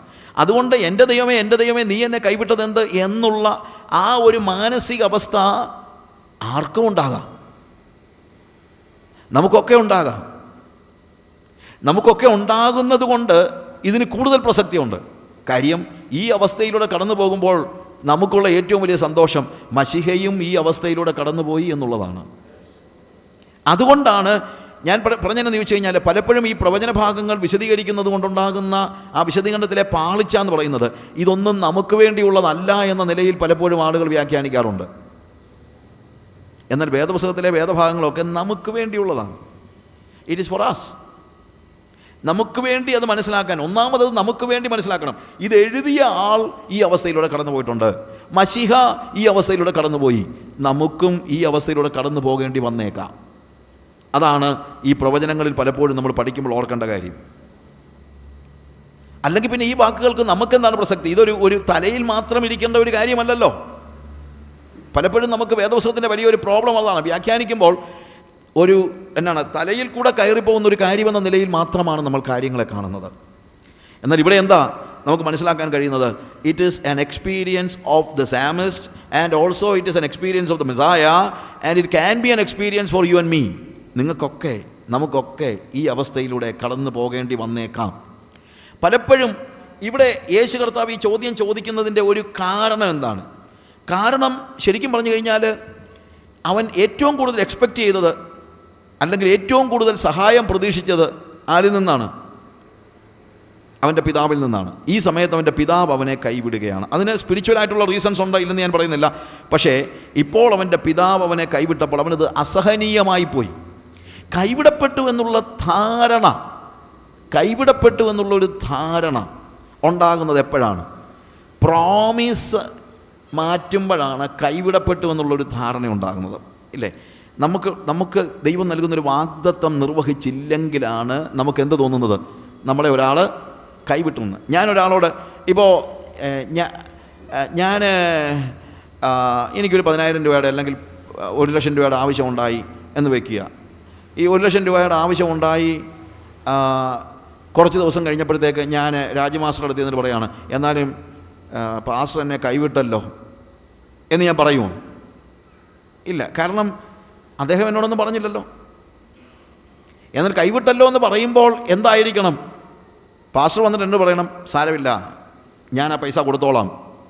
അല്ലെങ്കിൽ ഞാനത് കൈകാര്യം ചെയ്തോളാം. പൈസ കൊടുത്തോളാം എന്നല്ല അതിനെക്കുറിച്ച് വിഷമിക്കേണ്ട കാര്യമില്ല. ഐ വിൽ മാനേജ് ഇറ്റ് എന്ന് പറഞ്ഞിട്ട് എനിക്കത് തരാതിരിക്കുകയും എന്റെ വീട് ജപ്തി ചെയ്തുകൊണ്ട് പോവുകയും ചെയ്തു കഴിഞ്ഞാൽ ഞാൻ പറയുന്നൊരു കാര്യമുണ്ട്. എന്നാലും എന്നെ കൈവിട്ടല്ലോ. അതായത് പ്രോമിസ് ഇല്ലാതെയാകുമ്പോഴാണ് പൊതുവേ നമ്മൾ എന്ത് പറയുന്നത്? കൈവിടപ്പെട്ടു എന്ന് നമുക്ക് തോന്നുന്നത്. അല്ലെങ്കിൽ മറ്റൊരാളുടെ കാര്യത്തിൽ ചെയ്യാത്ത ഒരു കാര്യം. ഇവിടെ സങ്കീർത്തനം വായിക്കുമ്പോൾ ഉണ്ടാകുന്ന ഒരു ഒരു കാര്യം ഇതാണ്. അതിന്റെ ഇരുപത്തിരണ്ടാം സങ്കീർത്തനം വായിക്കുമ്പോഴത്തേക്ക് വേഴ്സ് നാല് അഞ്ച് വാക്യങ്ങൾ വായിക്കുമ്പോൾ ഞങ്ങളുടെ പിതാക്കന്മാർ നിങ്ങൾ ആശ്രയിച്ചു. അവർ ആശ്രയിക്കുകയും നീ അവരെ വിടുവിക്കുകയും ചെയ്തു. അവർ നിന്നോട് നിലവിളിച്ചു രക്ഷ പ്രാപിച്ചു അവർ നിങ്ങൾ ആശ്രയിച്ചു ലജ്ജിച്ചു പോയതുമില്ല. നോക്ക് പിതാക്കന്മാരുടെ ജീവിതത്തിൽ അവർ പ്രാർത്ഥിച്ചപ്പോഴൊക്കെ നീ കേട്ടു അവരെ നീ വിടുവിച്ചു അവർ ലജ്ജിച്ചു പോയില്ല. പക്ഷേ എന്റെ കാര്യം വന്നപ്പോൾ നീ എന്നെ കൈവിട്ടു. ഇങ്ങനെ പഠിക്കുമ്പോഴാണ് അതിന്റെ ആഴം നമുക്ക് ഗ്രഹിക്കാൻ പറ്റുന്നത്. ഞാൻ പറഞ്ഞ് മനസ്സിലാകുന്നുള്ളൂ സഹോദരങ്ങളെ? ഓക്കെ? അല്ലെങ്കിൽ ഇതിനകത്ത് എന്നെ കൈവിട്ടതെന്നുള്ള ചോദ്യത്തിന് പ്രസക്തിയൊന്നുമില്ല.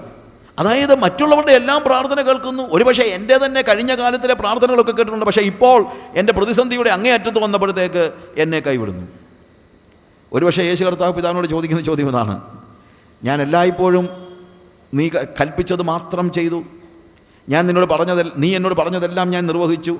നീ എന്നിൽ വസിച്ചുകൊണ്ട് നീ നിന്റെ പ്രവൃത്തി ചെയ്തു. അങ്ങനെയാണ് നമ്മൾ യോഹന്നന്റെ സുവിശേഷം പതിനാലാം അധ്യായത്തിൽ കാണുന്നത്. പിതാവ് എന്നിൽ വസിച്ചുകൊണ്ട് അവന്റെ പ്രവൃത്തി ചെയ്യുന്നു. എന്നിട്ട് എന്റെ ദൈവമേ എന്റെ ദൈവമേ നീ എന്നെ കൈവിട്ടതെന്ത്? എന്താണ് എന്റെ പ്രതിസന്ധിയുടെ ആ സമയത്ത്? ഇവിടെ പറയുന്ന ആ കാര്യം ഇതാണ്. നീ എന്നെ രക്ഷിക്കാതെയും എന്റെ ഞരക്കത്തിന്റെ വാക്കുകൾ കേൾക്കാതെയും അകന്നു നിൽക്കുന്നത് എന്ത്? എന്റെ ദൈവമേ ഞാൻ പകൽ സമയത്ത് വിളിക്കുന്നു എങ്കിലും നീ ഉത്തരമറ്റുന്നില്ല രാത്രികാലത്ത് ഞാൻ വിളിക്കുന്നു. എനിക്ക് ഒട്ടും മൗനതയില്ല. ഇസ്രായേലിന്റെ സ്തുതികളിന്മേൽ വസിക്കുന്നവനെ നീ പരിശുദ്ധനാകുന്നുവല്ലോ. ഞങ്ങളുടെ പിതാക്കന്മാർ നിങ്ങൾ ആശ്രയിച്ചു. അവരെയൊക്കെ നീ വിടുവിച്ചു. പക്ഷേ എന്നെ നീ എന്താണ്? വിടുവിക്കാത്തത്. വാഗ്ദത്തം ചെയ്തിട്ട് മാറുന്ന ഒരു സ്റ്റേജ്. നമുക്കൊക്കെ ഉണ്ടായേക്കാം. ഞാൻ അധികം എക്സ്പ്ലെയിൻ ചെയ്യുന്ന ഒരു ഭാഗമല്ല എങ്കിലും sometimes you know even I feel like that എനിക്കും തോന്നിയിട്ടുണ്ട് ഇങ്ങനെയൊക്കെ. നമുക്കൊരു ചിന്തയുണ്ട് ഇങ്ങനെയൊക്കെ തോന്നി തോന്നിയാൽ ഇത് പറയണം. നമ്മൾ ഞാൻ ഇന്നലെ പറഞ്ഞൊരു കാര്യമുണ്ട് നമ്മൾ ദൈവസന്നിധിയിൽ ജെനുവിൻ ആയിരിക്കണം. നമ്മളെപ്പോഴും ദൈവസന്നിധിയിൽ ജെനുവിൻ ആയിരിക്കണം.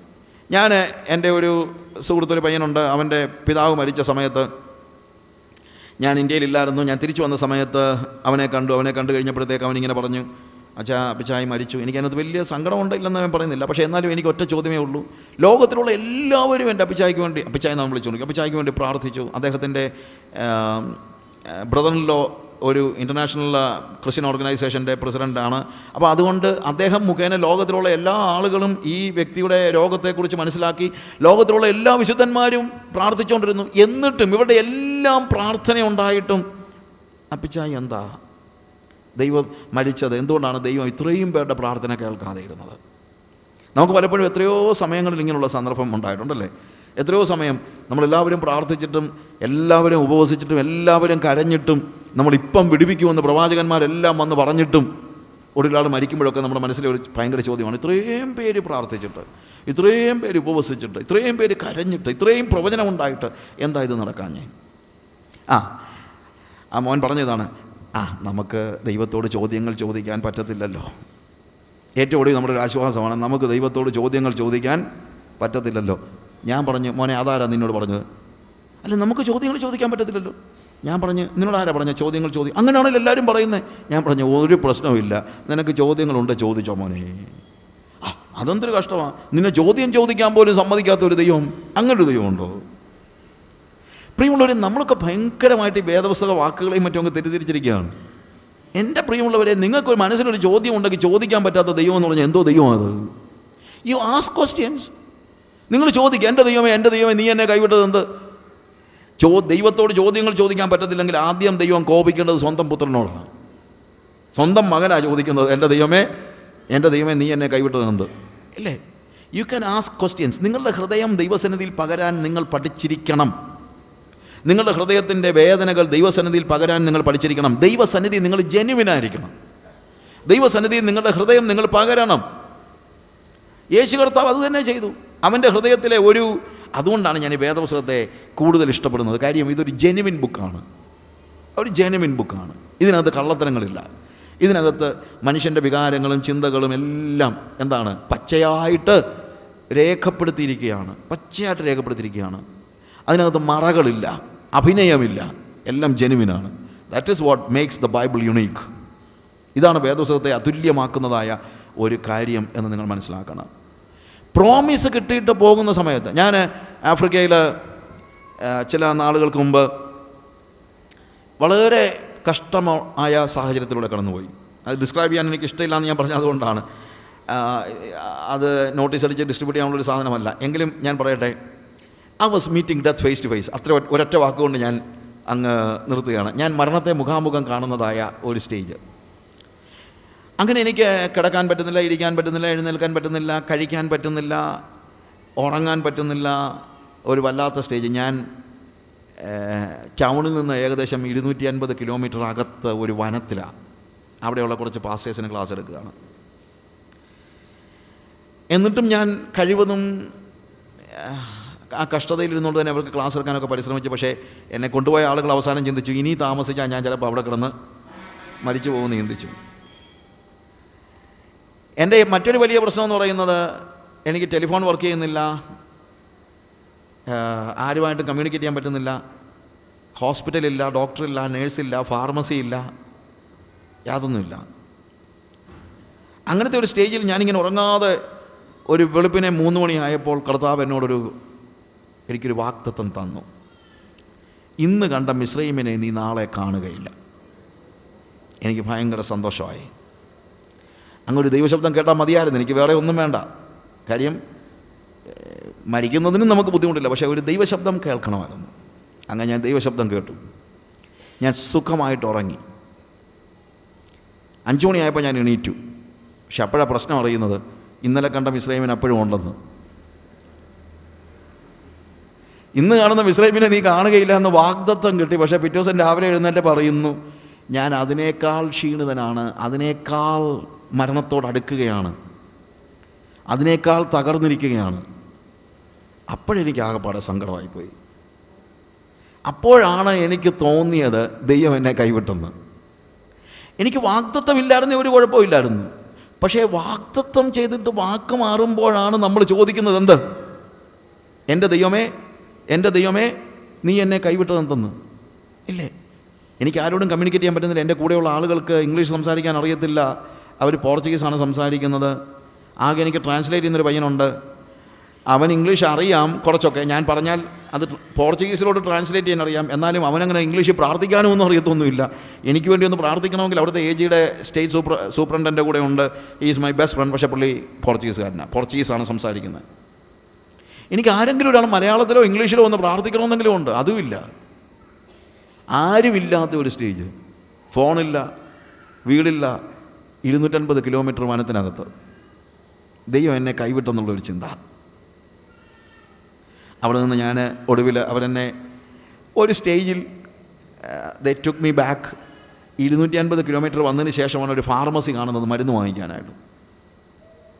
അതിനിടയ്ക്കാണ് എനിക്ക് ജെസ്സിയുമായിട്ട് സംസാരിക്കാനും എല്ലാം പറ്റുന്നത്. എന്നാൽ ഈ അവസ്ഥയിലൂടെ ഞാൻ കടന്നു പോയത് എനിക്ക് വലിയൊരു ഉപകാരമായി. എന്താ ഉപകാരം എന്ന് പറഞ്ഞാൽ മറ്റൊന്നുമല്ല. ദൈവം കൈവിടുന്ന അവസ്ഥ എന്താണെന്നുള്ളത് നമുക്കൂടെ ഒന്ന് മനസ്സിലാക്കാൻ പറ്റി. ഞാൻ ഇതിനെക്കുറിച്ച് ചോദിച്ചപ്പം ഇതിനെക്കുറിച്ച് വിവരിച്ചപ്പോഴത്തേക്ക് നമ്മുടെ ഈ ഭയങ്കര അഭിനയമൊക്കെയാണെന്ന് ഞാൻ പറയുന്ന അതിന്റെ കാര്യം ഇത് എന്റെ കുറച്ച് സുഹൃത്തുക്കൾ പാസ്റ്റേഴ്സ് എല്ലാം കൂടി ഇരുന്ന കൂട്ടത്തിൽ ഞാനിങ്ങനെ ആ പാസ്റ്റേഴ്സിനോട് വെറുതെ ഇരിക്കുകയാണ് മീറ്റിങ്ങിലൊന്നുമല്ല ഞാൻ മീറ്റിങ്ങിൽ അതങ്ങനെ പറയാൻ വലിയ എനിക്ക് ആഗ്രഹമില്ല. കാര്യം ആ ഒരു സ്റ്റേജൊക്കെ ഇതൊക്കെ ഇതൊരു വലിയൊരു സാക്രിഫൈസ് ഒന്നുമല്ല. അതൊന്നും നിങ്ങൾ ചിന്തിക്കേണ്ട. ഇവിടെ കാൽവറി ക്രൂസിലേക്ക് നോക്കിയിട്ട് എന്തോന്ന് സാക്രിഫൈസ് ഒന്നുമല്ല. പക്ഷേ ഇതൊന്ന് ഡിസ്ക്രൈബ് ചെയ്തപ്പോഴത്തേക്ക് എന്റെ ഒരു വലിയ സുഹൃത്ത് പാസ്റ്ററിന് ചോദിച്ചു എന്നാലും സാജു അതിനിടയിലും ഉയർന്നു വരുന്ന ഒരു ദൈവത്തിന്റെ സാന്ത്വനത്തിന്റെ ഒരു ശക്തി നമുക്ക് നമ്മുടെ ശരീരത്തിൽ അനുഭവിക്കാൻ പറ്റിയില്ലേ? ഞാൻ പറഞ്ഞു എനിക്കൊന്നും പറ്റിയില്ല. എനിക്ക് ആകെപ്പാടെ വേദന മാത്രമേ അനുഭവിക്കാൻ പറ്റുള്ളൂ നമ്മുടെ ഒരു ചിന്ത അങ്ങനെയൊന്നും പറയരുതെന്ന്. ഏത്? അങ്ങനെയൊന്നും പറയരുത്. ഏത്? അതിനിടയിൽ ഉയർന്നു വരുന്നതായ ആ ദൈവത്തിന്റെ ഒരു സാന്ത്വനത്തിന്റെ ശക്തി നമുക്ക് അതിനിടയിൽ വ്യാപരിക്കുന്നത് നമുക്ക് കുറച്ച് വാക്കൊക്കെ ഉണ്ട്. എനിക്ക് അന്നേരം ഒന്നും വ്യാപരിച്ചില്ല. എന്റെ ശരീരത്തിൽ ആകെ വ്യാപരിച്ചത് വേദന. അല്ലാതെ വേറെ ഒന്നുമില്ല. പക്ഷേ കർത്താവ് എന്നോട് പിന്നീട് പറഞ്ഞു എന്താണ് ഈ അവസ്ഥയിലൂടെ കടന്നു പോകാനുള്ള കാര്യം കർത്താവിനോട് പറഞ്ഞു നീ എപ്പോഴും വലിയ വാചകോടിയാണല്ലോ. ക്രൂശ് എടുക്കണം ക്രൂശ് എടുക്കണം എന്നൊക്കെ. നീ എന്തോ ക്രൂശ് എടുത്തേച്ചാ ഈ ക്രൂശ് എടുക്കണം ക്രൂശ് എടുക്കണം എന്നൊക്കെ പറയുന്നേ. അങ്ങനെ ചുമ്മാതെ പ്രസംഗിച്ച് സൂഹിക്കുകയൊന്നും വേണ്ട. ക്രൂശ് പ്രസംഗിക്കുകയാണെങ്കിൽ അല്പം ഒന്ന് അനുഭവിച്ചേച്ച് പ്രസംഗിച്ചാൽ മതി. ക്രൂശിന്റെ പ്രത്യേകത എന്താണ്? ക്രൂശിന്റെ പ്രത്യേകത ശരീരത്തിന്റെ വേദന. ക്രൂശിന്റെ പ്രത്യേകത ഹൃദയത്തിന്റെ നുറുക്കം. ക്രൂശിന്റെ പ്രത്യേകത ഒറ്റപ്പെടുത്തപ്പെടുന്ന ഒരു സ്റ്റേജ്. ഞാൻ പലപ്പോഴും ആലോചിച്ചു ലോകത്തിൽ വേറെ എവിടെ എന്നെ കൊണ്ടിട്ടാലും എനിക്ക് ഒറ്റപ്പെടുത്തപ്പെടുന്ന ഒരു സ്റ്റേജ് ഉണ്ടാകത്തില്ല. നമുക്ക് ലോകത്തിൽ ഓൾമോസ്റ്റ് എല്ലായിടത്തും സുഹൃത്തുക്കളുണ്ട്. ഓൾമോസ്റ്റ് എല്ലായിടത്തും. എവിടെ കൊണ്ടിട്ടാലും ഇത്രയും ഒറ്റപ്പെടുത്തപ്പെടത്തില്ല. അതിന് ദൈവം ഇത് അനുഭവിക്കാൻ എന്താണ് ഒരു കാട്ടിനകത്ത് കൊണ്ടിട്ടു മരണത്തെ മുഖാമുഖം കാണിച്ചു. എന്തൊരു നല്ല കാര്യം. ഒറ്റപ്പെടുത്തപ്പെടുന്ന സ്റ്റേജ് പിന്നെ കർത്താവ് പറഞ്ഞു അതിൽ ഏറ്റവും ഉപരി ക്രൂശിന്റെ അനുഭവം എന്ന് പറയുന്നത് ദൈവം കൈവിട്ടുവെന്ന തോന്നലാണ്. അങ്ങനെ എല്ലാ രീതിയിലും ആ ക്രൂശിന്റെ ആ അവസ്ഥയുടെ ഒരു ഒരു ഒരു ഒരു ചെറിയ നിലയിൽ ചെറിയ നിലയിൽ എന്ന് പറയാൻ കാര്യമുണ്ട്. ദൈവം എന്നോട് പറഞ്ഞ വാക്ക് അത് തന്നെയാണ്. എന്ന് വെച്ചുകൊണ്ട് നീ വലിയ ഞാനങ്ങ് ക്രൂശ് എടുത്തെന്നൊന്നും ചിന്തിക്കണ്ട. കടയിലൊക്കെ അലുവ വാങ്ങിക്കാൻ പോകുമ്പോൾ ഒരു കഷണം മുറിച്ച് തരുമല്ലോ ടേസ്റ്റ് ചെയ്യാൻ വേണ്ടി. അത്രയും തന്നതേ ഉള്ളൂ. വേണമെങ്കിൽ ഇനിയും തരാമെന്ന്.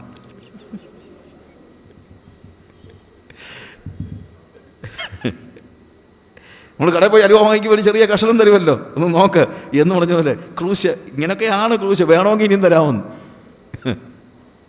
പ്രിയമുള്ളവരെ ക്രോസ് എക്സ്പീരിയൻസ് എന്ന് നമ്മൾ പറയുമ്പോൾ വി നീഡ് ടു നോ നമ്മൾ ഉദ്ദേശിക്കുന്നത് പോലെ അത്ര എന്താണ് it is not a small thing അവിടെ ഉണ്ടാകുന്ന ഏറ്റവും ദാ മാനസികമായി നമ്മളെ തകർക്കുന്ന സ്റ്റേജ് ശരീരത്തിന്റെ വേദന തീർച്ചയായിട്ടും തകർച്ചയാണ്.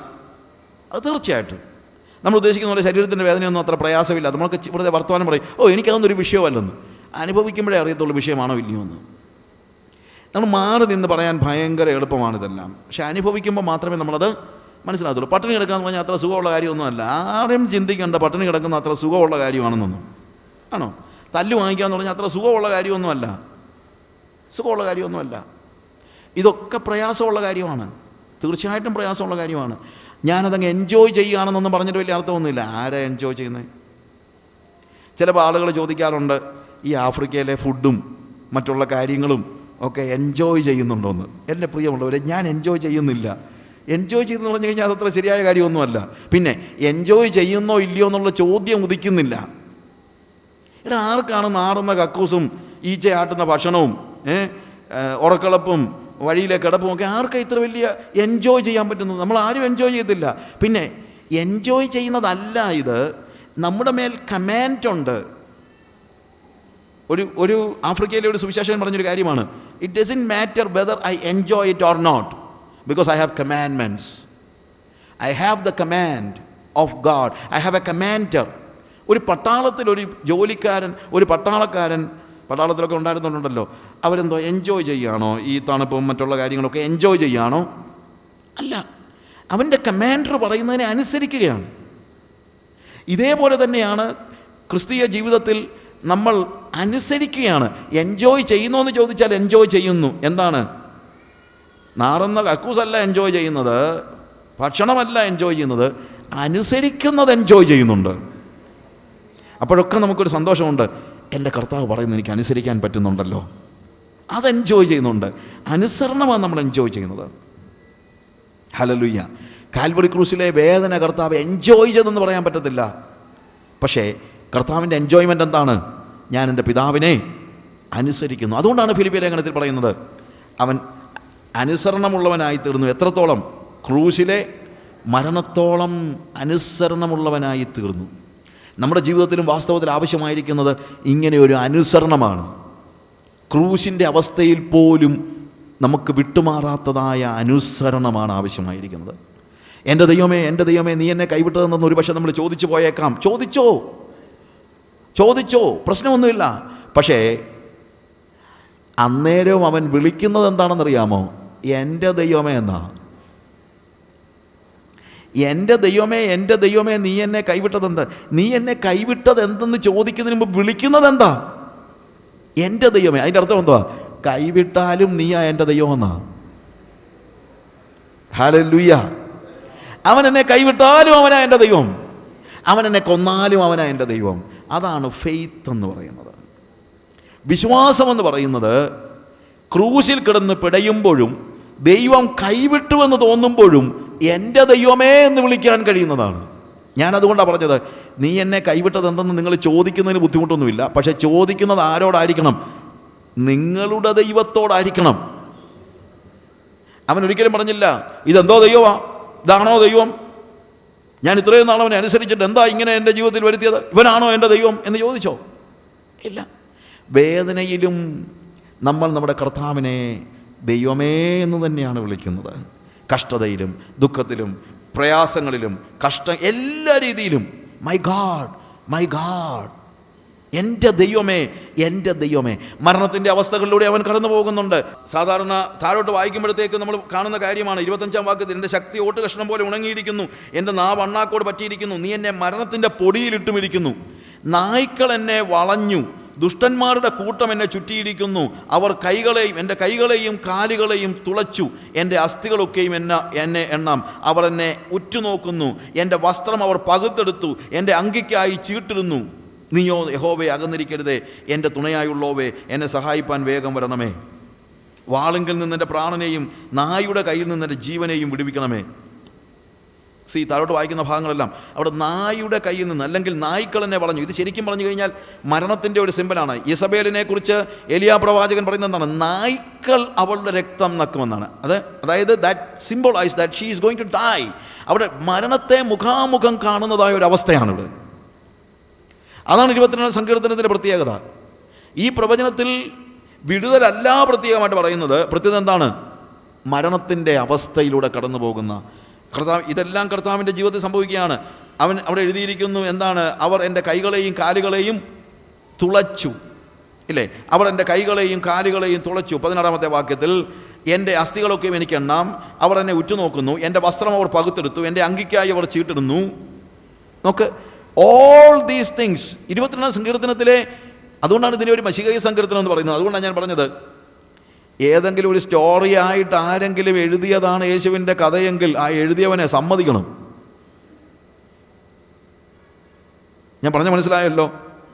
ജീവിതത്തിന്റെ ഓരോ വിശദാംശങ്ങളിലും കർത്താവിന്റെ മരണത്തിന്റെ ഓരോ വിശദാംശങ്ങളിലും പഴയ നിയമത്തിലെ പ്രവചനങ്ങളെ എല്ലാം കോർത്തിണക്കി കൂട്ടിയിണക്കി ഒരു സ്റ്റോറി ഉണ്ടാക്കാൻ കഴിയുന്നവൻ അസാമാന്യ ആളായിരിക്കും അല്ലേ? പ്രിയമുള്ളവർ ഇതൊരു സ്റ്റോറിയല്ല ഇത് നടന്ന ചരിത്രത്തിൽ അരങ്ങേറിയ ഒരു സംഭവം. യേശുവിന്റെ മരണം. എന്റെ ദൈവമേ എന്റെ ദൈവമേ നീ എന്നെ കൈവിട്ടതെന്ത്? കൈവിടുമ്പോഴും അവൻ തന്നെയാണ് ദൈവം. നമുക്ക് മനസ്സിലാക്കാൻ ഒരു പക്ഷേ പ്രയാസമാണ് ആൾക്കാരൊക്കെ പക്ഷേ ചോദിച്ചേക്കാം ഇതെങ്ങനെയാണ് പറ്റുന്നത്? ഇതെങ്ങനെ പറ്റുന്നത് ഇതെങ്ങനെ അറിയുന്നത്? മാർട്ടിൻ ലൂതർ ഒരിക്കൽ പറഞ്ഞൊരു കാര്യമുണ്ട്. മാർട്ടിൻ ലൂതറെല്ലാം വായിച്ച് കുറേ നേരം ആലോചിച്ചിരുന്നിട്ട് മാർട്ടിൻ ലൂതറിന്റെ പുസ്തകങ്ങളും റൈറ്റിങ്സും ഒക്കെ ഭയങ്കര രസമാണ്. കുറേ നേരം ആലോചിച്ചിട്ട് പറയുന്നൊരു കാര്യം. God forsake God has forsake and God who can understand it ദൈവം ആരെ കൈവിടുന്നു? ദൈവം ദൈവത്തെ കൈവിടുന്നു. ഇത് മനസ്സിലാക്കാൻ പറ്റുന്നത്? ശരിക്കും പറഞ്ഞു കഴിഞ്ഞാൽ ഇത് നമുക്ക് കൺസീവ് ചെയ്യാൻ പറ്റുന്ന നമ്മുടെ നമ്മുടെ ആലോചനയിൽ ഉറച്ചു നിൽക്കുന്ന നമ്മുടെ ആലോചനയിൽ നമുക്ക് കണ്ടെത്താൻ പറ്റുന്ന കാര്യമല്ല. God is forsaking God this is unbearable to our intelligence നമ്മുടെ ബുദ്ധിക്കൊന്നും ഗ്രഹിക്കാൻ കഴിയുന്ന കാര്യം അല്ല ഇത്. പക്ഷേ അവിടുത്തെ ആ ആഴത്തിൽ നമ്മൾ മനസ്സിലാക്കുന്ന ഒരു കാര്യം നമ്മുടെ അടുത്ത സെഷനിൽ നമുക്ക് കുറച്ചുകൂടെ അതിനെക്കുറിച്ച് വിശദമായിട്ട് പഠിക്കാം. എങ്കിലും ഇവിടെ ഞാൻ പറയട്ടെ even when you are abandoned കർത്താവ് പറയുന്നത് അതാണ് എന്നെ നീ കൈവിടുമ്പോഴും നീ എന്റെ ദൈവം തന്നെയാണ്. ഇത് നമ്മുടെ ജീവിതത്തിൽ നമ്മൾ പഠിക്കേണ്ടതായ ഏറ്റവും ആഴമുള്ള പാഠം ഇതാണ്. God is a sovereign God ഇന്നലെ നമ്മൾ കണ്ടല്ലോ മറിയ പറയുന്ന കാര്യം ഞാൻ ആരാ അവനോട് ചോദ്യങ്ങൾ ചോദിക്കാൻ? എന്നെ തകർക്കുന്നവൻ ഇഷ്ടമാണെങ്കിൽ എന്റെ കൈകളെ തുളയ്ക്കുവാൻ അവൻ ഇഷ്ടമാണെങ്കിൽ ഞാൻ ആരാ ചോദ്യങ്ങൾ ചോദിക്കാൻ? ആദ്യം അവൾ ചോദിച്ചു how can it be I have never known a man ഇതെങ്ങനെ സംഭവിക്കും? ഞാൻ ഇതുവരെ ഒരു പുരുഷനെ അറിഞ്ഞിട്ടില്ല ഞാൻ തെറ്റൊന്നും ചെയ്തിട്ടില്ല. ഞാൻ പാപിയല്ല. എനിക്കെങ്ങനെയാണ് ഇത് സംഭവിക്കാൻ കാരണം? ചോദ്യം ചോദിച്ചു. അവൾ ചോദ്യം ചോദിച്ചു. നമ്മൾ കേൾക്കുമ്പോൾ അതൊരു ചോദ്യമാണെന്ന് തോന്നത്തില്ല. പക്ഷേ ഒരു പൊട്ടിത്തെറിയാണ്. മറിയുടെ ഭാഗത്തു നിന്നുള്ള വലിയൊരു പൊട്ടിത്തെറിയാണ്. ഹൗ ക്യാൻ ഇറ്റ് ബി ഇതെങ്ങനെ പറ്റും? ഇതെങ്ങനെ സംഭവിക്കും? ഞാൻ പാപം ചെയ്തില്ല പിന്നെ എങ്ങനെയാണ് ഞാൻ ഗർഭിണിയാകുന്നത്? ഞാനൊരു പുരുഷനെ പറഞ്ഞിട്ടില്ല. ഗബ്രിയൽ ദൂതൻ പറയാണ് മോളെ ദൈവത്തിന് ഒരു കാര്യവും അസാധ്യമല്ലല്ലോ. നീ എന്താ ഇങ്ങനെ കിടന്ന് പൊട്ടിത്തെറിക്കുന്നത്? നീ ദൈവത്തിന്റെ മകളല്ലേ. ദൈവം എന്തും ചെയ്യട്ടെ. അവൻ എന്തും ചെയ്യാമല്ലോ. അവൻ എന്തും ചെയ്യാനുള്ള അവകാശമുണ്ടല്ലോ. അതാണ് ആ വാക്യത്തിന്റെ അർത്ഥം. ഗോഡ് ക്യാൻ ഡു എനിത്തിങ് ദൈവത്തിന് എന്തും ചെയ്യാൻ പറ്റും. ഇന്ന് പകലിൽ നമ്മുടെ ജീവിതത്തെക്കുറിച്ച് നമ്മൾ ആലോചിക്കുമ്പോൾ നമ്മുടെ ദുഃഖങ്ങളുടെയും നമ്മുടെ പ്രയാസങ്ങളുടെയും പലപ്പോഴും ഉത്തരം കിട്ടാത്ത ചോദ്യങ്ങൾ ഇന്നിവിടെ എന്റെ വാക്കുകളെ കേൾക്കുന്നവരിൽ എന്താ എന്റെ ജീവിതത്തിൽ ഇങ്ങനെ സംഭവിക്കുന്നതെന്നുള്ള ചോദ്യമുണ്ടെങ്കിൽ ഉത്തരം കിട്ടാത്ത ചോദ്യങ്ങളുണ്ടെങ്കിൽ ദൈവത്തോട് ചോദിച്ചോ? ദൈവത്തിന് ഉത്തരമില്ലാഞ്ഞിട്ടല്ല. ഒരു പക്ഷേ ദൈവം നൽകുന്ന ഉത്തരം നമുക്കൊരു പക്ഷേ മനസ്സിലായില്ലെന്നിരിക്കും. അത്രയേ ഉള്ളൂ. But still God has an answer മൂന്ന് വയസ്സുള്ള ഒരു കൊച്ചിനോട് നമുക്ക് എന്താണ് ഇപ്പോൾ എന്റെ മോൾ വന്നിട്ട് ഞാൻ പലയിടത്തും ഉദാഹരണമായിട്ട് പറഞ്ഞിട്ടുണ്ട്. എന്റെ മോൾ മൂന്ന് വയസ്സുള്ളപ്പോൾ ഒരു ചോദ്യം അപ്പോൾ ഈ പ്ലെയിൻ എന്നാ എയർപ്ലെയിൻ എന്നാ മോളിൽ ചെന്നിട്ട് താഴോട്ട് വീഴാത്തെ? ഞാനൊരു കല്ലെടുത്തെറിഞ്ഞപ്പോൾ ദേണ്ട താഴോട്ട് വീഴുന്നു. ഇതിന്റെ പ്ലെയിൻ എന്നാ താഴോട്ട് വീഴാത്തെ? എന്നാൽ ഞാനെന്ത് പറയും? അതെ ഞാൻ പറയാം. അതെ മാസും ഏഹ് അതിന്റെ സ്പീഡും തമ്മിലുള്ള അല്ലെങ്കിൽ മാസിന്റെ വെലോസിറ്റി എന്ന് പറഞ്ഞുകൊണ്ട് ഞാൻ കുറേയേറെ ഫിസിക്സ് എല്ലാം കൂടെ പറഞ്ഞാൽ ഈ മൂന്ന് വയസ്സുള്ള കൊച്ചിന് വല്ലതും മനസ്സിലാവും ഇല്ല. എനിക്കിതിന്റെ ഫിസിക്സ് അറിയാമെങ്കിലും കുഞ്ഞിന് ഇതിന്റെ ഫിസിക്സ് പറഞ്ഞു കൊടുക്കത്തക്ക രീതിയിൽ റിസീവ് ചെയ്യാനുള്ള കപ്പാസിറ്റി കൊച്ചിന് ഇല്ല. അതുകൊണ്ട് നമ്മളെന്താ പറയും? അത് മോളെ പണ്ട് തൊട്ടേ അങ്ങനെ പ്ലെയിൻ ഉണ്ടായപ്പോഴേ മോളിൽ ചെന്നാൽ പിന്നെ താഴോട്ട് വീഴത്തില്ല. അതിൽ ഉത്തരവൊന്നുമല്ലെന്ന് നമുക്കറിയാം. പക്ഷേ എനിക്ക് ഉത്തരവില്ലാഞ്ഞിട്ടല്ല. എന്താണ്? കുഞ്ഞിനത് മനസ്സിലാക്കാനുള്ള കപ്പാസിറ്റി ഇല്ല. ഇതുപോലെ ദൈവത്തോട് ചോദ്യം ചോദിച്ചാൽ നിങ്ങൾ ചിന്തിക്കുന്നുണ്ടോ? കൊച്ചിനെ ഞാൻ രണ്ട് പൊട്ടിട്ട് കൊടുക്കും. ആഹാ അപ്പനോടാന്നോടി ചോദ്യം ചോദിക്കുന്നത്? എന്ന് വല്ലതും ചോദിക്കും ഇല്ല. എനിക്ക് ആ കൊച്ചിനെക്കുറിച്ച് അഭിമാനമേ തോന്നത്തുള്ളൂ. മൂന്ന് വയസ്സേ ആയുള്ളൂ. ചോദിക്കുന്ന ചോദ്യം കേട്ടില്ലേ? എന്നായിരിക്കും ഞാൻ ചിന്തിക്കുന്നത്. ഇതേപോലെ തന്നെ നിങ്ങളുടെ മനസ്സിന്റെ ചിന്തകൾ നിങ്ങൾക്ക് ഉത്തരം കിട്ടാത്ത ചോദ്യങ്ങളുണ്ടെങ്കിൽ നിങ്ങൾ കർത്താവിനോട് ചോദിച്ചോ? തീർച്ചയായും ദൈവത്തിനൊരു ഉത്തരമുണ്ട്. പക്ഷേ നിങ്ങളുടെ പ്രതിസന്ധിയുടെ സമയത്ത് നിങ്ങൾ തകർക്കപ്പെട്ടു എന്ന് തോന്നുന്ന സമയത്ത് നഷ്ടമായെന്ന് തോന്നുന്ന സമയത്ത് എല്ലാം അവസാനിച്ചു എന്ന് തോന്നുന്ന സമയത്ത് ദൈവം കൈവിട്ടുവെന്ന് തോന്നുമ്പോൾ പോലും അവനോട് വിളിക്കേണ്ടത് എന്റെ ദൈവമേ എന്നാണ്. സ്റ്റിൽ ഹീ ഈസ് ഗാഡ് അവൻ എന്നെ തകർക്കാനുള്ള അവകാശമുണ്ട്. മറിയ പറഞ്ഞതുപോലെ ഇതാ ഞാൻ കർത്താവിന്റെ ദാസി. അവൻ എന്തും ചെയ്തോട്ടെ. ക്രൂസിൽ കിടന്ന് കരയുന്ന ദൈവത്തിന്റെ പുത്രൻ ഉറക്ക നിലവിളിച്ച് ചോദിക്കുന്ന ചോദ്യം ഇതാണ്. ഏലോവായ് ഏലോവായ് ലമ ശബക്താനി. എന്റെ ദൈവമേ എന്റെ ദൈവമേ എന്റെ ദൈവമേ എന്റെ ദൈവമേ നീ എന്നെ കൈവിട്ടതെന്ത് നമുക്ക് നമ്മുടെ കണ്ണുകളെ അടയ്ക്കാം. ഒരു നിമിഷം. നമ്മുടെ ജീവിതത്തിന്റെ പ്രതിസന്ധികളുടെ സമയത്ത് നമ്മൾ മനസ്സിലാക്കേണ്ട ഒരു വലിയ യാഥാർത്ഥ്യം ദൈവത്തിന് എന്തും ചെയ്യാം. ഗാഡ് ക്യാൻ ഡു എനിത്തിങ് ദൈവത്തിന് എന്തും ചെയ്യാം. അത് അക്സെപ്റ്റ് ചെയ്തുകൊണ്ട് നമ്മുടെ ജീവിതത്തിന്റെ പ്രതിസന്ധിയുടെ സമയത്ത് അവനെ നമ്മൾ വിളിക്കേണ്ടത് മറ്റൊന്നുമല്ല മൈ ഗാഡ് നമുക്ക് പറയാൻ പറ്റുമോ കർത്താവേ നീ എന്നെ തകർത്തുകൊള്ളൂ. നീ എന്നെ നീ എന്നെ പൊട്ടിച്ച് കളയണമെങ്കിൽ എന്റെ കൈകളെ തുളയ്ക്കണമെങ്കിൽ എന്റെ കാലുകളെ തുളയ്ക്കണമെങ്കിൽ കർത്താവെ ഒരു ക്രൂശാണ് എന്റെ മുമ്പിലിരിക്കുന്നതെങ്കിൽ എല്ലാ പ്രതിസന്ധികളുമാണ് മുന്നിലിരിക്കുന്നതെങ്കിൽ എനിക്ക് എൻജോയ് ചെയ്യാൻ കഴിയാത്ത കാര്യങ്ങളായിരിക്കാം. പക്ഷേ എനിക്ക് ചോദ്യം ചെയ്യാൻ ഞാൻ ആഗ്രഹിക്കുന്നില്ല. എന്റെ എൻജോയ്മെന്റ് എന്റെ സന്തോഷം എന്ന് പറയുന്നത് നിന്നെ അനുസരിക്കാൻ പറ്റുന്നതാണ്. അതിനപ്പുറത്ത് എനിക്കൊരു സന്തോഷമില്ല. ജീവിതത്തിന്റെ ഏത് പ്രതിസന്ധികളിലും ഞാൻ നിന്നെ ഒരിക്കലും മാറി നിന്ന് വിളിക്കത്തില്ല. I will call you my God എന്റെ ദൈവമേ എന്റെ ദൈവമേ. നെഞ്ചിൽ കൈവച്ച് നിങ്ങൾക്ക് ഒന്നുകൂടെ വിളിക്കാമോ മൈ ഗാഡ് എല്ലാവരും ഒരു നിമിഷം കർത്താവിനോട് കർത്താവിനെ ഒന്ന് വിളിക്ക്. മൈ ഗാഡ് എന്റെ ദൈവമേ എന്റെ ദൈവമേ ഈ ഒരു റിലേഷൻ പോകാതിരിക്കട്ടെ. നമ്മുടെ ജീവിതത്തിൽ ഏത് പ്രതിസന്ധിയുടെ സമയത്തും അവനെ എന്റെ ദൈവമേ എന്ന് വിളിക്കാൻ കഴിയുന്നതാണ് ആത്മീകമായ ഉന്നതമായ അവസ്ഥ. ദൈവമായ കർത്താവ് നിങ്ങളെ സഹായിക്കുമാറാകട്ടെ.